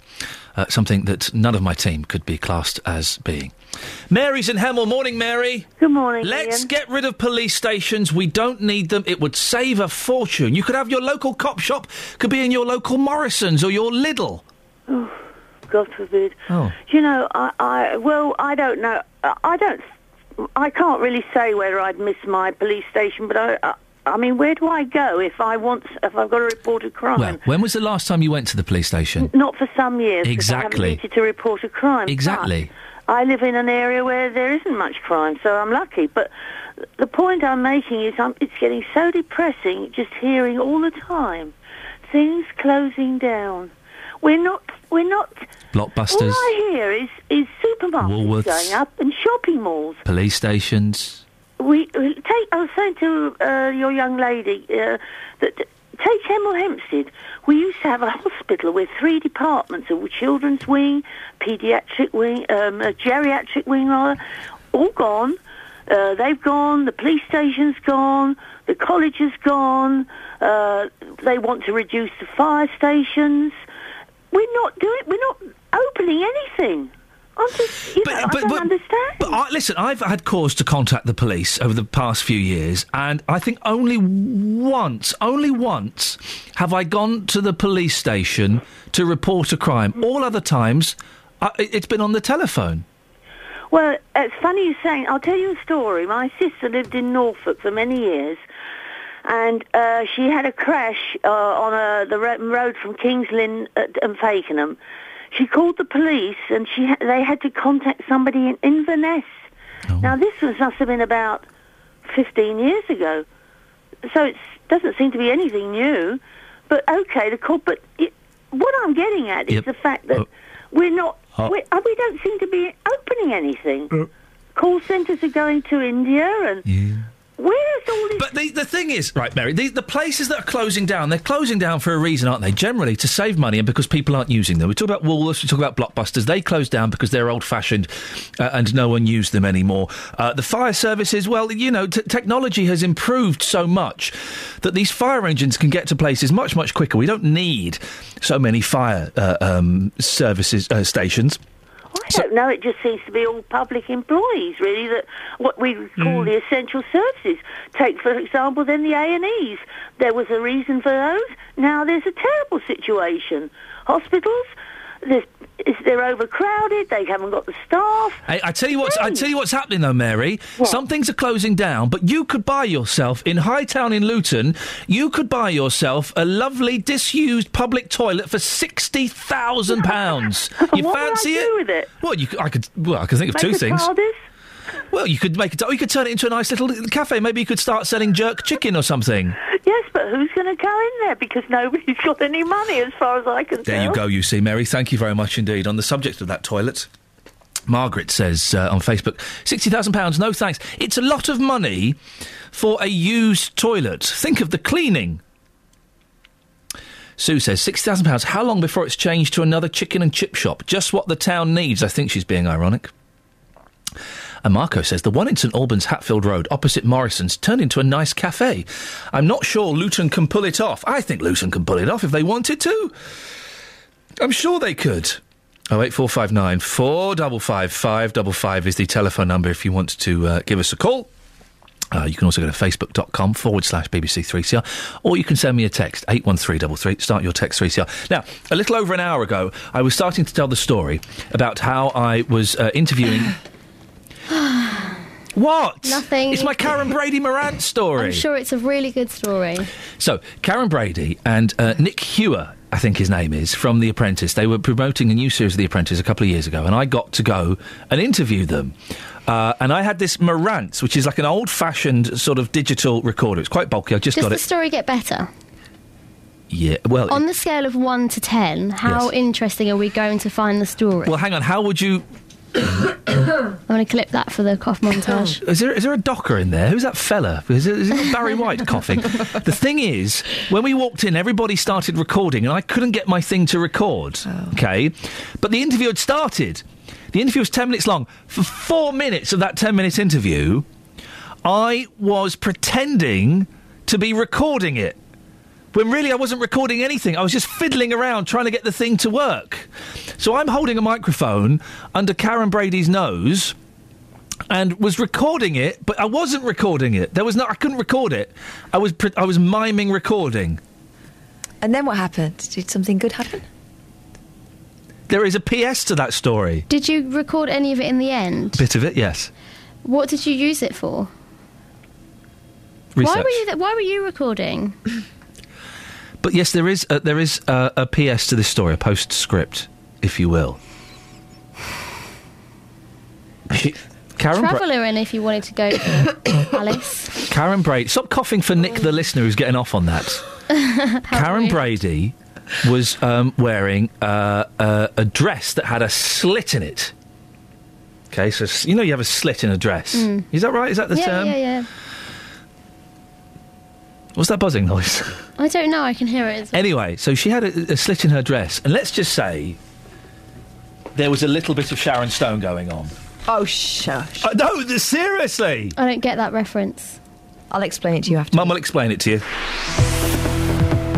Travel news for beds, cards, and bugs. BBC Three Counties Radio.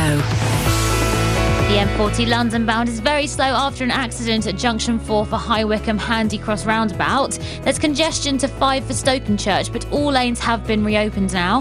The M1 southbound is still heavy between junction 12 for Flitwick and 9 for Redbourn. And the M25 anti clockwise very slow all the way between junction 21A for St Albans and 16 for the M40. The A5 is still blocked in both directions between Kensworth and Markyate. All emergency services are on the scene with congestion back to Dunstable there. There. Leaving High Wycombe, the A404 southbound, really slow heading towards the M4 along that stretch. Public transport, First Capital Connect have delays of up to 20 minutes now on services via Stevenage. This is Alice Glossop BBC Three Counties Radio.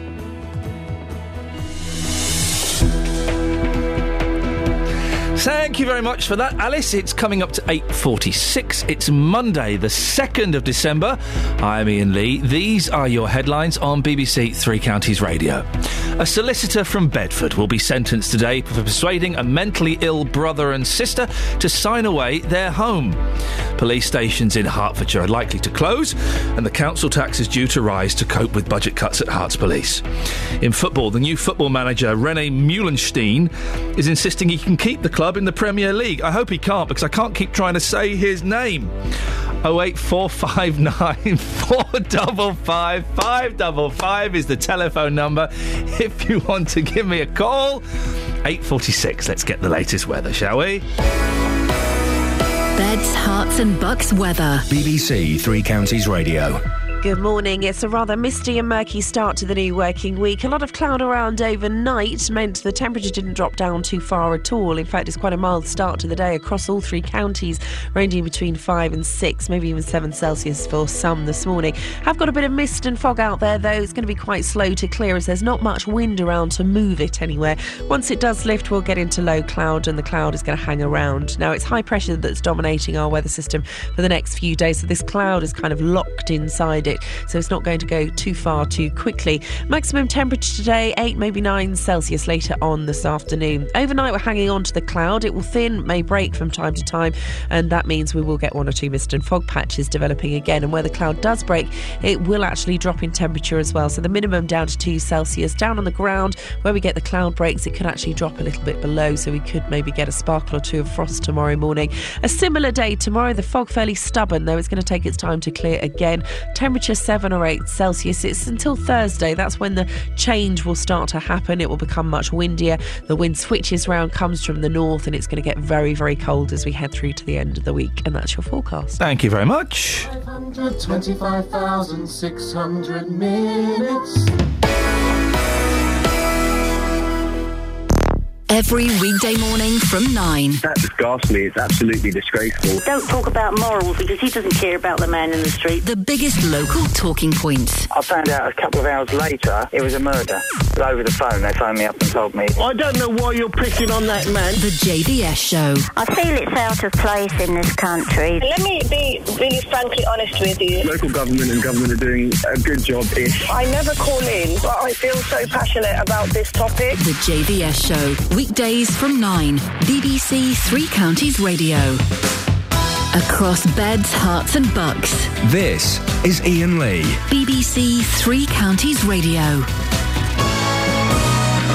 It's been one. I, can I only apologise? It's been one of those shows. It, it, it's Monday. Christmas is kind of in the air. Let's let's just say it's been a little bit. You look miserable, Catherine. I'm sorry. You, you're, you're not. Go home. You're not ill. I am. You've got a little You're bit of a. making it worse by bullying me. You got a little bit of a sore throat, and when I popped into the studio ten minutes ago, your voice didn't sound as bad as that. You're doing your sick voice. You're not coming in tomorrow. That's fine. How many days do you want to take off this week? Well, Um, I'll probably be all right for tomorrow morning. I might be okay. Oh, you're going to soldier on. You're going to you're going to be brave. You won't be in tomorrow. We know that. What, what, what? The rest of the week? You're taking the rest of the week off? No, no, it's not a rest of the week job. I just Back- don't want to spread it to you because it would be awful if you got really ill, wouldn't it? You back on Friday, Thursday? When you coming back? What, what, what do you got planned this week? Christmas shopping? Is that what it is? I've done all my Christmas shopping. Oh. Oh, yeah. Yeah. No, no, I just don't feel very well. This Let's not go on about it. This eh? is what you need. I can make you. There are F- people outside with worse problems. I can make you feel well. This is what she needs: fresh ginger, boiled up, bit of uh, honey, bit of lemon. Bosh. Night nurse at night. That will sort you out. That will sort you out. Okay. Fresh ginger, Yeah. Boiled up, Yes. lemons, Yes. and night nurse. Yeah. Well, you have that separately. Is Don't there a pour that in. Is there a non-proprietary brand? Nope. That's that's the best one. Right. Let's, let's be honest. But will will I be able to wake up tomorrow morning? Yeah, and you'll have the most amazing dreams ever. She won't be in. I, I guarantee. This is why I was, I was, I was apologising for the show sounding vaguely slapdash. Um, that's the reason why my uh, producer, dearie me, how did that happen? Is um, is being sick. She's being sick. So that's what it is. She won't be in tomorrow. We, we talked about this last week. That thing when you, you, you know you want to take a couple of days off. Maybe you've got a tickle in the throat. Yeah, of course, of course. But you kind of flag up you're going to be put. Oh, dear, no, I'm fine. Oh, I'll be fine. I'll be able to. I'll be fine. Hey, you shouldn't come in for the rest of the week. If you insist, thank you. Yeah. Everybody was jive talking to you lies. Um, Glenn is in Leighton Buzzard and is now on the radio. Good morning, Glenn. Morning, Iain. Glenn, what can you do for us? Well, I just thought because it's near Christmas, we could have a bit of fun with the listeners and see if they could ring up and do impressions of like taking people off. Oh, and uh, yes, you know, and at the end of the day, uh, give somebody a. Uh, I don't know, recognition. We'll like give, them, we'll, we'll give them recognition. We can't give them prizes. We're the BBC. Thanks, Jonathan Ross and Russell Brand, for that. Yeah. Uh, but also, I'm surprised that you, you think we should be having fun on this show, Glenn. I'm not sure if a breakfast show is, is really the place for laughter Oh, and come fun. on. Go on then. You, you can obviously do someone yourself. Who can you do? Well, I like to do that. Um, not half, but Alan Freeman. Go on then. Do him. I just did. When? Not half. You, you're, just say, you're just saying not half. You're not doing the. Yeah, well, that's that's what he does do. That's what he says at the end. Yeah, but he says it in his voice, Glenn. He doesn't say it in Glenn's voice. I wish I hadn't rang up now. I know. I'm big. on- Is there anybody else you can do? No. Ah. I used to be able to do um, Bobby Ball a few years back. Oh, now listen. The, hair uh, the kids won't know who Bobby. Ball is, but I do know, Glenn. I'm an old man. Go on, let's have Bobby Ball. No, no, I can't now because my voice is different. Oh. Oh, I used to oh, have the. Rock on, I- Tommy! Rock on, Yeah. Tommy! You got me breasts, Tommy! I did used to have red braces for curly hair as well. There you go. You see, so you had you had the Bob. Whatever happened to Cannon and Ball? Because I genuinely thought they were really, really funny. I saw him. I saw him uh, many years ago. I was in the front row at uh, Stoke, and uh, I went to the loo, and I come back, and they were picking on my dad. Oh no, really? Yeah. Oh dearie me. Were they were they funny? They were great. They really were. They were as silly off, off stage as they were on stage. Okay. Well, Glenn, listen, I appreciate your call. Thank you. If people want to phone up and do impressions, listen, this is the kind of show I hope you've realised by now, and thank you for that, Glenn. That you can phone up and talk about anything you want. Yes, we've got topics and bits and pieces um, that we do, but uh, uh, you can call in about anything you want. Um, just uh, carrying on with our survey of presenters here at BBC Three Counties and uh, finding out what their hobbies are. Just a little bit of an insight into their lives. And it's uh, it's the turn of Tony Fisher. Tony, w- w- what are your hobbies? Drugs, prostitution. Excellent. Kelly Betts can do an impression of Catherine Boyle, apparently, uh, but we'll get. St- well, you can do that, can you? Yeah, are Go you on. Anne's on the line. Good morning, Anne. You bully. Sorry? You bully. That's a very tough term to be throwing around like that, young lady. In what way am I bullying? Listen, poor Catherine. What about you the other week? Yeah. Right? You sneezed crooked twice. Oh, you had to have a week off. You and Roberto, you're two of the big softies you are. Poor Catherine, she struggled through. You whinge, Roberto whinge. If you sneeze crooked, leave her alone. Bye, darling. Bye. Well, that was the last time we'll be taking a call from Anne. Obviously, absolutely bonkers. What on earth is she talking about? Me and Roberto whinging? No, no, no, no, no. We are we are artists. I, I like to class myself and Roberto as artists. We're very very sensitive any change in the vibrations, and we could be in very very serious trouble. So.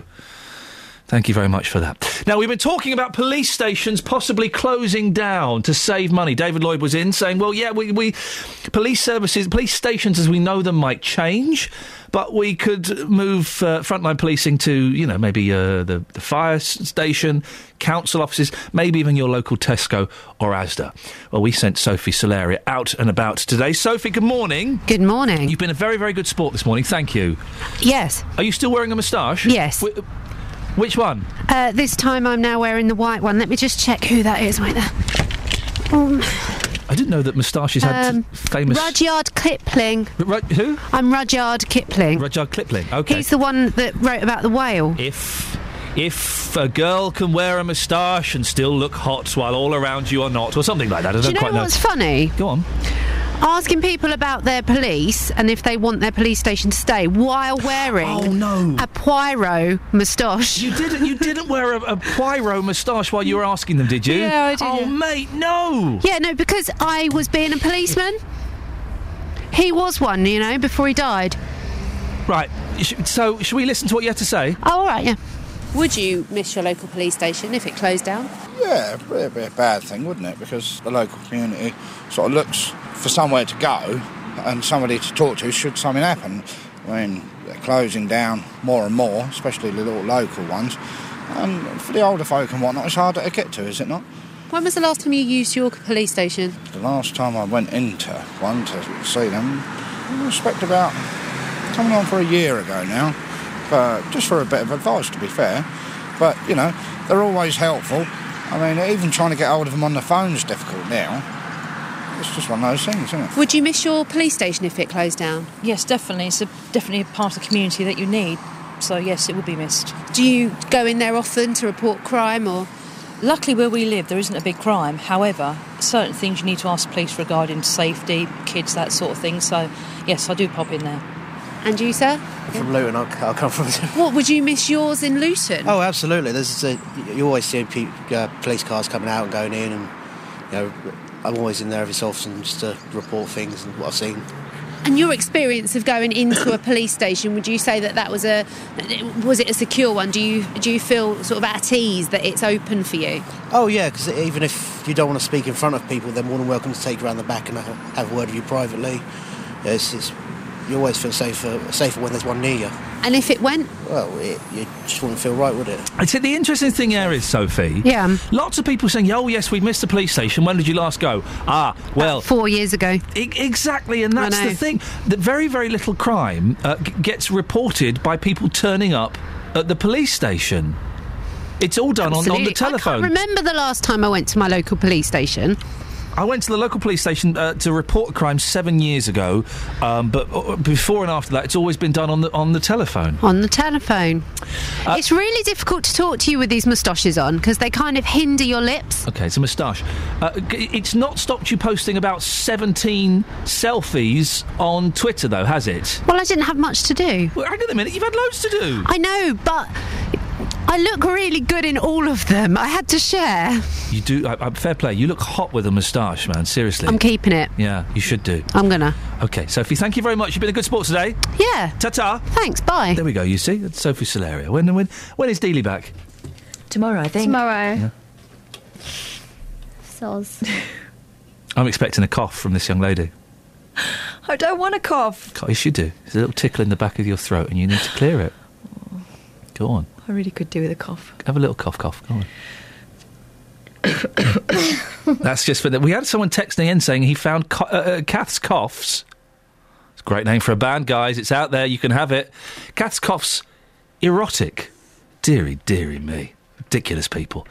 Right. Uh, oh gosh, look at the time. I better shut up. Let's get the travel news now, shall we? With Alice. Travel news for beds, cards, and bugs. BBC Three Counties Radio. M40 London bound's very slow after an accident at junction 4 for the High Wycombe Handy Cross roundabout. Congestion back to 5 for Stokenchurch there. The M1 southbound still heavy between 12 for Flitwick and 9 for Redbourn. The M25 anti-clockwise is struggling between 21A for St Albans and 16 for the M40. The A5 still blocked in both directions between Kensworth and Markyate, uh, with congestion back to Dunstable there after an accident. Woburn, the High Street has been reopened after a car turned over at Leighton Street. On public transport, First Capital Connect have delays of up to 30 minutes on services via Stevenage. This is Alice Glossop BBC Three Counties Radio. Alice, thank you very much indeed. Oh dear. Well, we got through today's show. By the way, listen, we we had that gentleman calling up saying he wanted to do impressions. The show is, and I hope you've worked this out, it is kind of a free for all. You can call in with pretty much anything you want. You've been good sports today. Thank you very much. JVS up next from me. Till tomorrow. Ta ta. Local and vocal across beds, Herts, and bucks. This is BBC Three Counties Radio. Thank you, Iain. Good morning. Welcome to the JVS show. I'm Jonathan Vernon Smith. Start of a new week. It's Monday. It's nine o'clock. And on today's big phone in, would you turn a blind eye to someone shoplifting food? The most recent British crime figures show that more